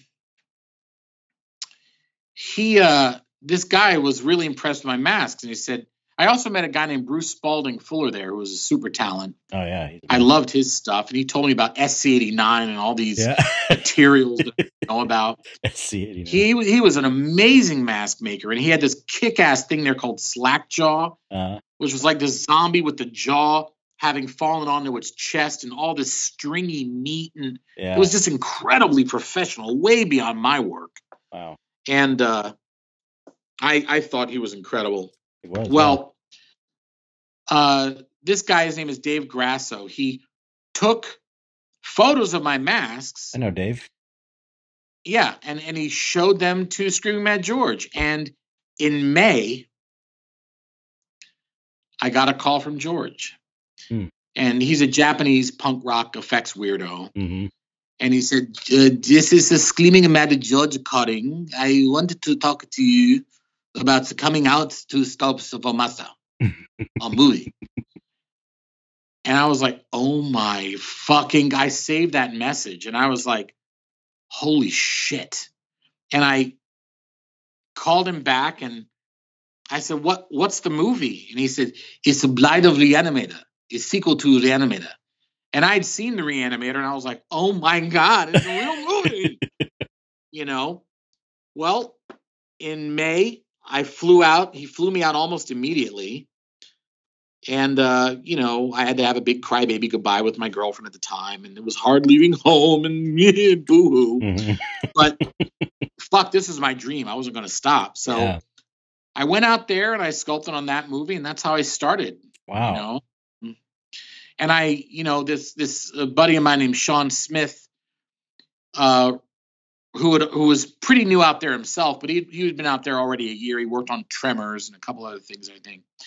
And he really uh, showed me around. He took me over to Greg Cannom's, and I met uh, a guy who gave me a little job from there. And you know, I I started working around. I got a job at Stan Winston's, and Hmm. uh, then I worked for um, uh, some you know some other smaller shops. I worked for Ed French Oh wow. Ed French. and and I worked uh the, to your listeners. I mean, these are all makeup effects guys that, Right. that check. Oh, but you know, you might not know. Yeah. Right. But to us, they're like big names because we grew up looking at them. oh yeah. And uh, Steve LaPorte, I worked for him. We really hit it off. He hired me to do a lot of fun stuff, and Yeah, He's great. uh, you know, eventually I, I I worked at Rick Baker's on Men in Black, and and uh, I worked at Cannom's, and you know, I, I worked I worked around quite a bit, and then in 1999, I, I think I was just sick and tired of not um, having any say over the work. That's so. I, I I I I hate to interrupt you, but it's it's really weird because we started around the same time, and we Yeah. and we quit around the same time. Yeah. and we're both around the same age. It's really weird because I got in on the Blob in like 87 or so. It was like 87, wow. 88. Bob was cool though. Yeah, that was great. But it was like it was like you were talking about how in the in the mid 80s it was like effects guys were the heroes. It was that was the peak and it just slowly went downhill from there. Yeah. You know, because it was like there was money, there was time. It was like Bill Sturgeon, Sean McEnroe, Mike Smithson, Brian Wade, Mark Setrakian doing mechanics. It was just like Yeah. all the Yeah. superstars at the shop, and I was just this little like eh, this little green kid, you know, learning from all these people. And it was like, oh, this is amazing. It was like we had dress up days at the shop, you know, dress like a vampire day. It was super dorky and fun, and and it just every job after that was like a slow downhill until till Jurassic Park came out, and then it was like whoa, and then it was like a slide. And yeah, it was, Yeah. it was 2000. I made the decision where I was like, okay, I'm gonna work my way out of this situation. I can't do it anymore. Exactly. So anyway, Well, you know, I, I envy you having worked with Sean McEnroe. He's a really good friend of mine. he's amazing. But uh, he taught me how to mix flesh tones. you yeah, know? Sean Sean is like one of my heroes, and and Um, hilarious too. Super uh, he's funny guy. hilarious. He's cool. He's Yep. talented. Really he's, great yeah, he's the whole package. Yep. I even went up to Seattle to see him. Um, but uh, anyway, yeah, I mean, I I I got into it.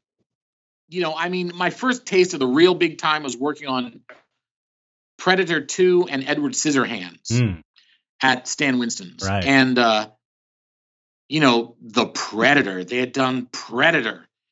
And I was you know, they had this display kind of little stage with all these creatures, the Predator and the Gillman from Monster Squad and the Terminator and I um I would just stare at that Predator mhm. all the time. I was a huge Steve Wang fan. Yeah, Steve's amazing. and and and and Steve Wang and Matt Rose, I just Yeah. absolutely worship. Yep. I was just staring at that thing, and one guy was watching me. He was like, "It's Predator, Jordan. Get the fuck over it." Like, well, fuck off. You know, leave me the fuck alone, dickhead. You know, um, but uh, anyway, um, you, you know, it, it, it, so depending on it, I realized, you know, I'm never really going to get the chance to design something that gets through unless I start my own thing, and right. I'll do classes to uh, kind of support the studio. And so that's what I did. And um, So you did this in '99. You started Yeah. your own place, yeah? Because I, I made the decision in 2000, and then it took me like seven years to get out before I was able to Oh. like leave. So I was I was working in, at night and weekends every day after work for seven years, like doing double duty because I couldn't afford to leave at that point. So you you you were ahead of me there for sure. well, yes and no, Chet. I mean, I'm still suckling off the Hollywood teat because I still do designs for TV shows and, and movies and stuff. that's that's the best you can you can hope for though in the business. I think. is but that- you know what? I mean, yes and no, because designs still get rejected. They still say we want you, and then they don't. Like Right. Cronenberg said, you know, it, it's so I go through every bit of frustration. Plus, I have a studio to run. I have employees. I've got to make sure that I have enough money to pay these guys every month, every week. Right. Um, got to pay the rent every month. You know, so it, it it's its own set of headaches, which Right. are totally different than just working in a shop. I know. I know. um, but you know, I, I'm much happier Yeah. than I would be. it's still better. I, I say it like this. If you can see, can you see me on the screen? I, I expected doing my own thing. It would be this much better in effect than this. And it turns out it's like this much better. It's still Exactly. better, but it's not like in, you know, I'm not like bloated or making all kinds of money. It's still, it's got, it's a new set of problems, just like you said, you know, mostly financial. yeah, I, I I wonder at these guys that run these effect studios that that are making millions. I mean, I know guys that are, have, are millionaires that that run effect shops, and it's Oh, can you imagine running a shop though, doing for movies? It seems like it would be such a nightmare. Yeah, except for that million dollar fucking check. I, I don't know.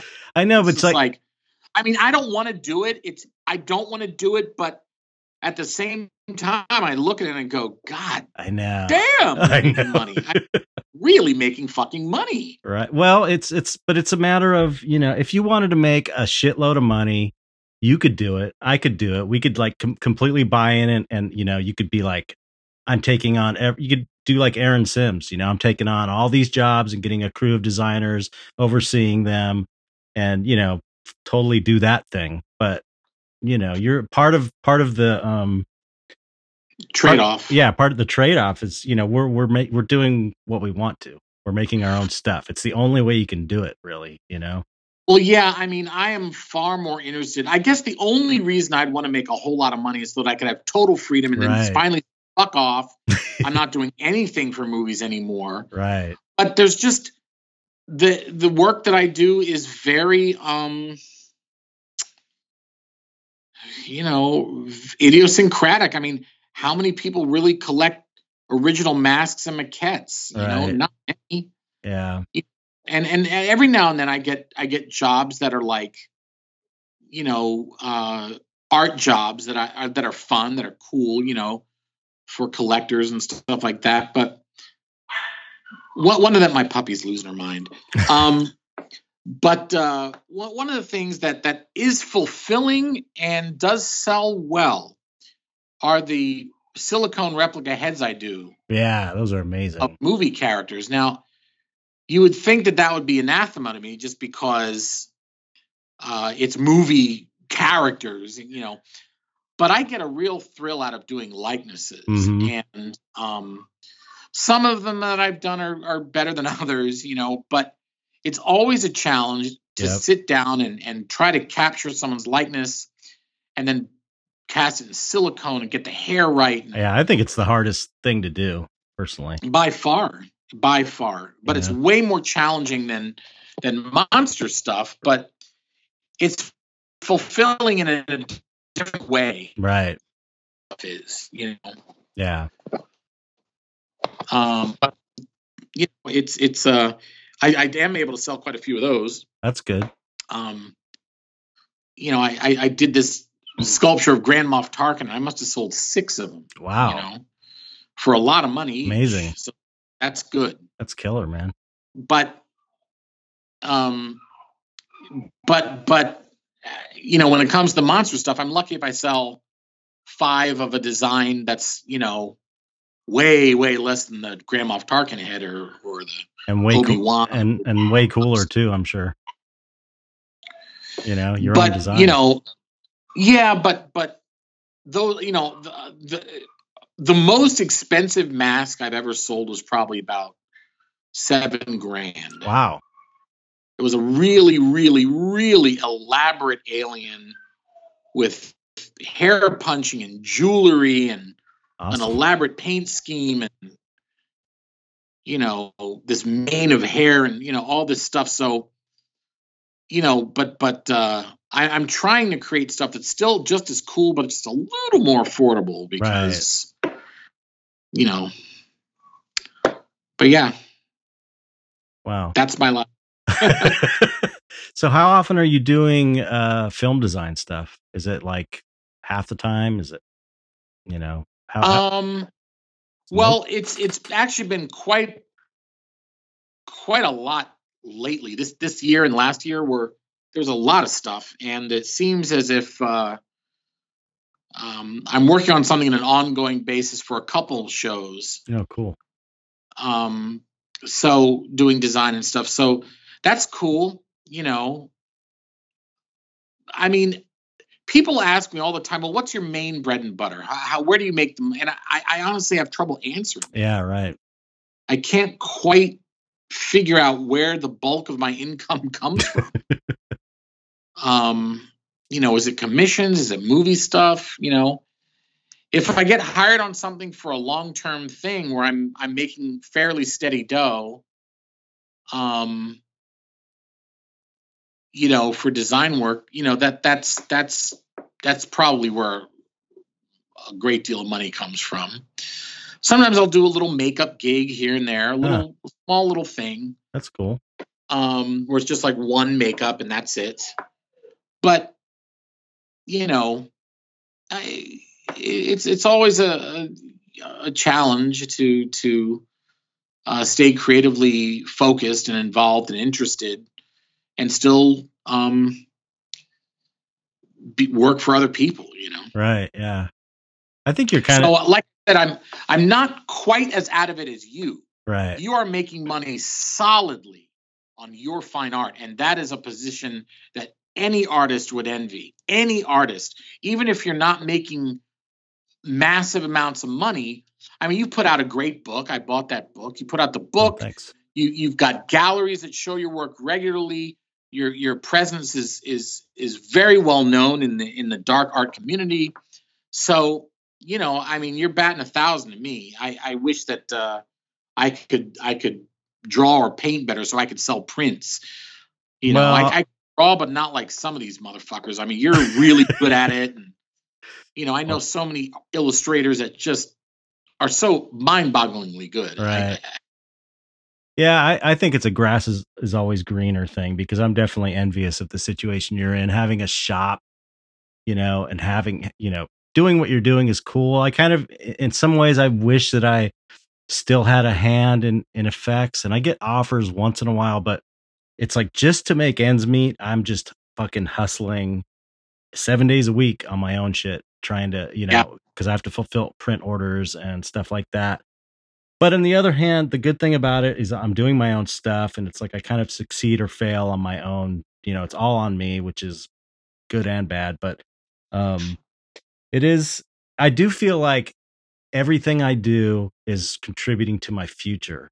And that's one thing when I was working in the film business. Once I hit a certain level, like once I got to be a sculptor at Rick's, I was like, I can't really go any higher, you know? Right. And, and so, you know, you know how it is when you're the first 10 years or whatever, when you're in the business, you're like, um, or however many years, you're like, okay, this is a great, this job is good. It's, it, it pays well and it's, it's a portfolio piece. So I can get another job and another job. And it's like, you keep kind of building your portfolio and then you hit a point and it's like, okay, everybody knows I'm good and that and they'll hire me. I don't really need the portfolio anymore. So every job just becomes like less meaningful. Like there's less of a reason to do it other than money. And then it's kind of fun, you know. But at least now, that's the one good thing is I feel like every time I do a painting, that is uh that's that's something that I could sell uh, as a print or you know my kids after i'm dead could probably keep selling my prints and stuff so it's like right. you know it's that feels good about it but it doesn't it it comes with a,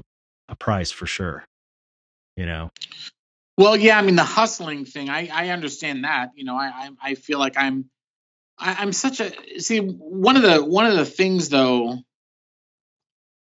about being an artist and and you seem to have mastered it but i certainly haven't is most artists are terrible business people they're yeah, terrible yeah and I fit into that squarely. Well, so I don't know how to promote myself. I really don't. I hate being a braggart. I see so much of that going on. We discussed that earlier, uh, right. not in this podcast, but you know, there, there's a lot of there's a lot of braggartly stuff and, and people boasting and, and and touting their accomplishments like they're the second coming. and you know, I I can't do that. Like I just don't. It, it rubs me the wrong way when I see it. Yeah, I don't like doing it myself. It's hard. Know. It's hard. It's hard for sure. I, you know, I had for me, it was like I was just like every other artist, not business minded at all, not liking to toot my own horn, but I was like, if I'm gonna do this, I have to learn this shit. Just that's all there is to it. That's the only way I can I can survive is to learn how to market myself. So you know, I I got an art uh, art marketing 101 book. I took a, a online course on art marketing and and kind of learned just the basics of it. And and then with with social media, I just started utilizing that and sort of got into a rhythm. So now I kind of know basically how to do it without, you know, looking like a total asshole. Yeah. You know, that's the hard part. well, yeah, I mean, then that that I think that's my hardest uh struggle is just promoting oneself without looking like you're some pompous ass. Yeah. You know? Yeah. Um, you know, it, it's just it just really I, I hate that in others, and I certainly wouldn't like it in myself. Right, and right. I don't I to be honest, I feel it, it always feels great when people say, "Wow, Jordan, you're really good at this stuff," but there I, I have um the, the, there are two things going on inside me. Number one, I have uh imposter syndrome. Yeah, right. Where I really I think like people have no idea how much I suck. Like, you know, I'm able to kind of fake it and make that's it so look that's so great for you to say that. It's so good for the people listening to this podcast to hear because I have that also. We all have that, I think. Well, you know, I, I was driving to Comic Con many years ago with a friend of mine named Toy Ogunyoku. He's a Nigerian artist, um, and he works steadily now for for Legacy Effects. So he's employed. Hmm. He's a lifer over there. But he is one of the most astonishing artists I've ever met. Wow. He is just incredible. He does things out of Sculpey that look like they were machined and printed out. Like he did this sculpture of an astronaut, like a futuristic astronaut. He's, I mean, I, I can't even, the detail, the, the, the accuracy, the symmetry, the cleanliness. He does, and he makes everything. He doesn't kit bash or anything like that. He Wow. makes these tiny little bits out of styrene and tubing and Wow. I, it's just I, I can't even describe how talented he is. Huh. We were on our way to Comic Con, and I said, "Yeah, I mean, I, I I don't know, man. Sometimes I really feel like I'm just a fraud, you know." and he looked at me in shock and he went, "You feel that way too?" and I said, "Yeah." I said, "You feel that way, toy?" And he's like, "Absolutely."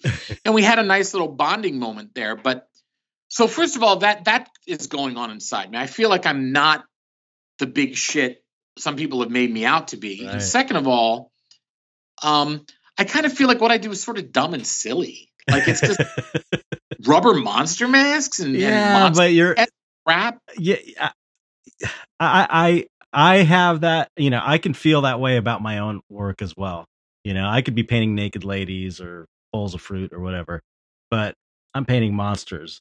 And and what I try and do with my artwork is to elevate the subject matter to to the level that I think it deserves because I, I Right. think it's important. And you're definitely doing that with I mean with your masks. Absolutely positively. I mean, everybody knows that. You've elevated the craft to a to a to a new level, you know? Well, I think what I'm getting at though is You still So don't feel what? that yeah. because like, oh wow, did you know Jordu Schell elevated the art of rubber mask making? What? Uh, yeah, I just helped land a fucking rover on Mars. Yeah. you know, he elevated the art of math. Oh, Listen, he? Wow, listen. I'll alert the fucking press. You know, it's like there are people out there doing things that are so astonishing that, and, and, and when I think about it, like, how sad is it to me that my work is going to be landfill nothing, you know, and I'm never going to be Michelangelo or something. No one's going to put me in a book of historic art. Listen. You know, I'm I'm in a, some uh, some reject effects douchebag who who managed managed to make some cool rubber heads, which aren't even archival material. So it's like I, I I feel like it's just it's just so stupid, and I, I I try to bolster myself by going, well, I'm I'm respected by my contemporaries, but ultimately I just and I mean this gets down to some real existentialist Right. shit, but I feel like I'm doing it to stay happy and sane hmm and I'm glad it sells. But ultimately, it's just it's it's what you do to bide your time until it's over. Because I, I just when you think when you think about human achievement, rubber masks are really low on the totem pole, bro. Yeah, well, listen, listen. You gotta listen. You gotta hear me out. You need to listen to the podcast that's going getting posted uh Wednesday. I'll send you a link to it. It's with Carrie Ann Baade, who's an art professor in uh in Florida at a university. I forget which university, but she's also an artist that I've shown with. She's really good, and we had a long talk about art and why it's important and it's it's kind of you know what it's kind of not for you to judge in a way because Yeah. there there is a whole thousands and hundreds of thousands and maybe millions of people that your work is really important to them and it doesn't matter if you're respected by university professors or the art acad- academia or whatever. It's it's and that's another cool thing about the art uh, that you're doing and that I'm doing too is that it is art for regular people and regular people need art you know? Regular people need it just as much you know maybe more than the people that can afford it like the really rich people that can afford blue chip shit. So you know don't underestimate how important your your work is to to people because you're you know you're absolutely inspiring me. You've definitely like had a big influence on me and inspired me to do what i'm doing for sure.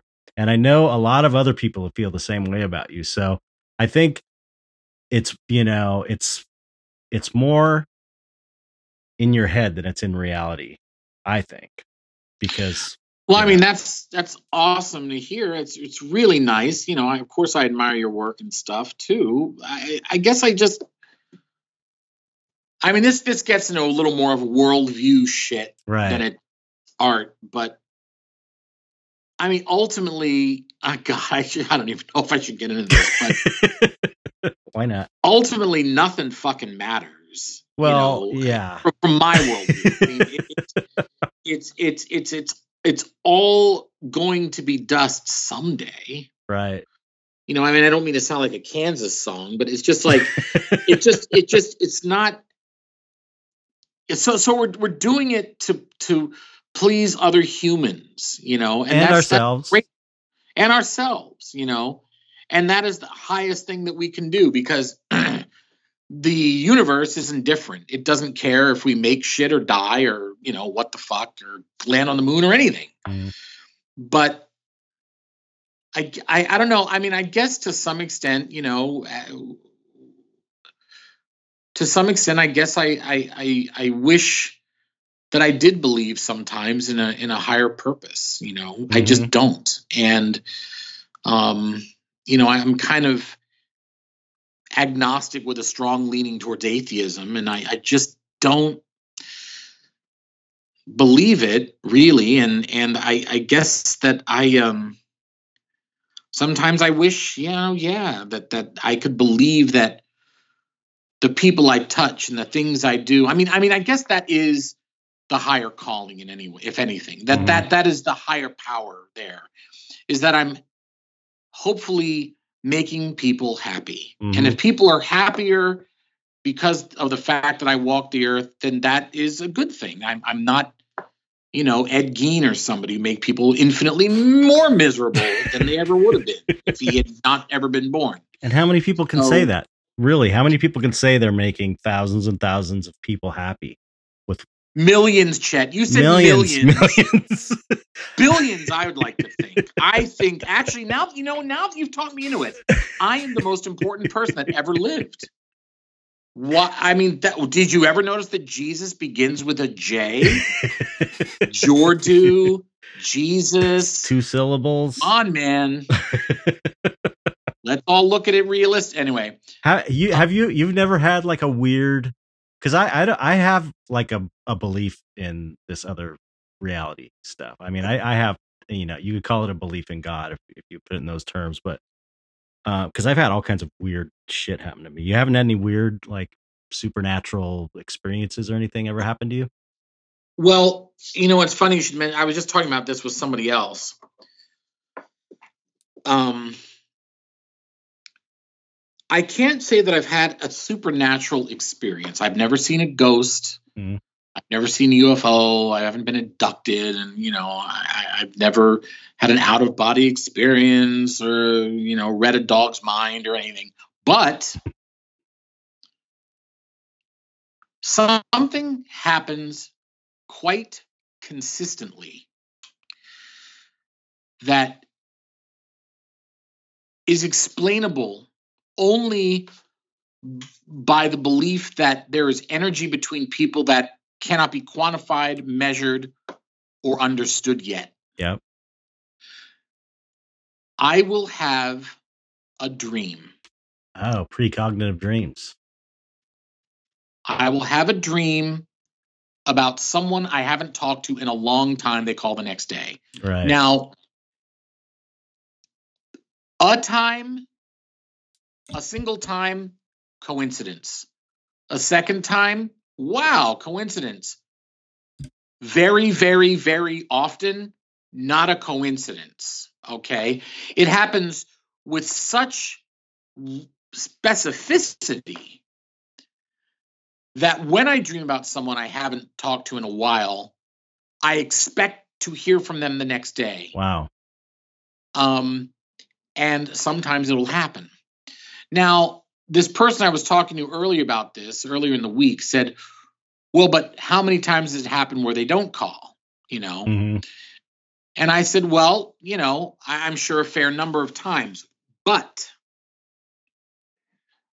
it happens enough that it is beyond coincidence. Right. It is beyond coincidence. I haven't talked to my friend Alexis Brandow in years. I dreamt about her. She called me the next day, and I was like, I can't believe it. I was just, I dreamt about you last night. Like we were at some fair or blah blah blah, you know. And uh, so, so I don't know. That to me, there is energy between people that can't be explained. I mean, Mm-hmm. uh, this is another thing I mentioned. Have you ever met someone that you right away knew was okay? Absolutely. this is a Totally. decent person. Absolutely. And I mentioned this to my friend uh, David, and he said, "Well, but maybe you're picking up on micro things in their body language, their voice, uh, you know, their their their the way their body moves. All who knows? You know." I said, "Well, that that's possible, Mhm. but I think it goes beyond that. I, of course, the converse is true. I've met people who right away. I was like, "They're bad news. Get the fuck away." From Usually, I find that shit out too late. Right. I become best friends with them. Hello, and then like three years later, they stab me in the back, and I'm going, "Why are you doing that, mate? oh It my really god! hurts." Tell me about And it. they're like, "No, no, no, it doesn't hurt. It's not. No, it hurts me worse than you, mate. No, don't worry. No, it's all right. I just stole your wife and moved in, and I'm banging her every night. Really nice shag, by the way. Don't cry about it. It's not a big deal. You know what I mean? So it's like it's happened enough that it, are good. Sometimes they're not. yeah, and it's happened enough to where you go, this is more than just coincidence. Yeah. And, and- yeah, I, I think so. yeah. I mean, I've I've had I've had out of body experiences since I was twelve, so that to me is like you know a whole. Uh, you don't have to prove anything to me about that. Um, and I've had But Chet, but Chet, Huh? but Chet you're crazy. I'm just kidding. there is Go also a fine line between crazy and spiritually connected. But I've had uh precognitive dreams before, like Yeah. totally unmistakable. I've had things where I was reading a weird sentence in a magazine in an airport, and there was a TV show on, and I read a sentence that the person said on the TV, and it's like that What? is impossible. wait, wait, wait, wait, wait, wait. it was what? something like some something like and the and the cat ran along the room or something or the cat ran across the room something just a, a totally meaningless and the person was like interviewing someone on tv while i was reading it it sounds like i'm crazy but i swear to god it happened and it was like uh, right and it's like not only it wasn't like a second later i read this or a second before it was as i was reading it the person said the same thing on the tv and i was like holy fucking shit and it's like i've i've had stuff like that happen over and over like synchronicities that are just it's just to a point where it's like okay everything is connected energetically there's way more than we know about going on for sure That's true. That's true. and so um i mean i've I just mean, there, there, Huh? there's no doubt. There's no doubt that there are things. Well, I mean, at its most base and obvious level, that anyone would agree with, even the most staunch, I don't believe in magic person. right There are things humans don't understand yet. yeah yeah Adoy. we can We all do- agree yeah we, can all agree we on that probably yeah things things that we may never understand we will never probably know for will well we will never know for sure how it all happened how we all got here Big Bang, God, right? You know, meteors, dinosaurs. Who, I, who knows? We we really can never prove it. Right. We can come up with theories, we can never prove it. So that's just for an example. That's just one thing that we'll never know. Right. Okay. Right. I don't think they've really figured out why things live at all. Right. We know that it's electrical impulses. We know that uh, it, it animates protein for a finite amount of time. You know, but we haven't really figured out why. Why does this energy animate this this sack of bones? You know, Mhm. so there's, so there's there's and, and and we haven't really we haven't really figured out how the human brain works so incredibly quickly either. Right. There's plenty about the human brain we just don't understand. And there's still uncharted areas of this planet for all the billions of people that have existed and fallen and new generations exist and fall and exist and fall and and so on and so on. Um, we still have not charted this entire planet. You know, we haven't plumbed the depths of the ocean completely. yeah. Uh, there are still little uncharted islands. I Yeah. mean, did you see Castaway? That was a documentary. I'm just kidding. but um, you know what I mean. So, yeah. so not like, to mention space and the universe, and it's like well, I mean, yeah, that's that's mean- completely outside of our uh, beginning to. You know, we're only beginning to understand just how vast it is, mhm, how horrifyingly, mind-bogglingly immense yeah, it really is. frighteningly. Um, and it is truly not in the not in the California dude way. It is awesome. It is awesome. Right. Yep. Um, but anyway, so so we can all agree that there are things we'll never understand, things that we don't understand, things that we don't get yet. Um, and I don't see why some of this stuff couldn't be part of that. Right. Well, that you know that is that is the um I so far I've brought this up on probably the last five episodes, but this is the the the the principle of magic, like occult magic, that I've been studying now for you know I don't know. I mean, I've been kind of doing it all my life through different means, kind of meditation and Eastern philosophy and all that. But lately, I've been um, studying like chaos magic and ceremonial magic, and the underlying basic principle and all that stuff is that um you know everything is told every everything is one thing everything is god every person is god every everything is made out of this fractal energy being or something and we are sound you know it's going to sound corny we are god expressing itself in order to experience Yeah. itself you know I've um heard this. yeah and and the idea of uh with with ceremonial magic and stuff is that you're basically getting your your all of your subtle kind of energy right and um and and but but you can also like physically manifest things over time. Like i'm sure you've heard of creative visualization and all that stuff the secret you Sure. know that sort of thing. That's all that's like a tiny tiny little bit. It's it's kind of like a little piece of um uh, occult magic taken out of that.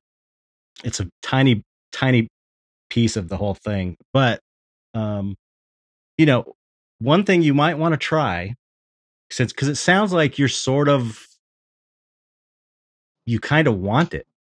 You, you kind of want that meaning in your life a little bit. I mean i think everybody wants that. Everybody wants to feel like this isn't fucking pointless right? Right. uh you can do you can do uh i could I'll, I'll send you this link but you can if you're not afraid of this stuff and it, it's not scary when you once you understand what it is. Everyone thinks like a pentagram is satan and it's just not any of this shit. It's not at all.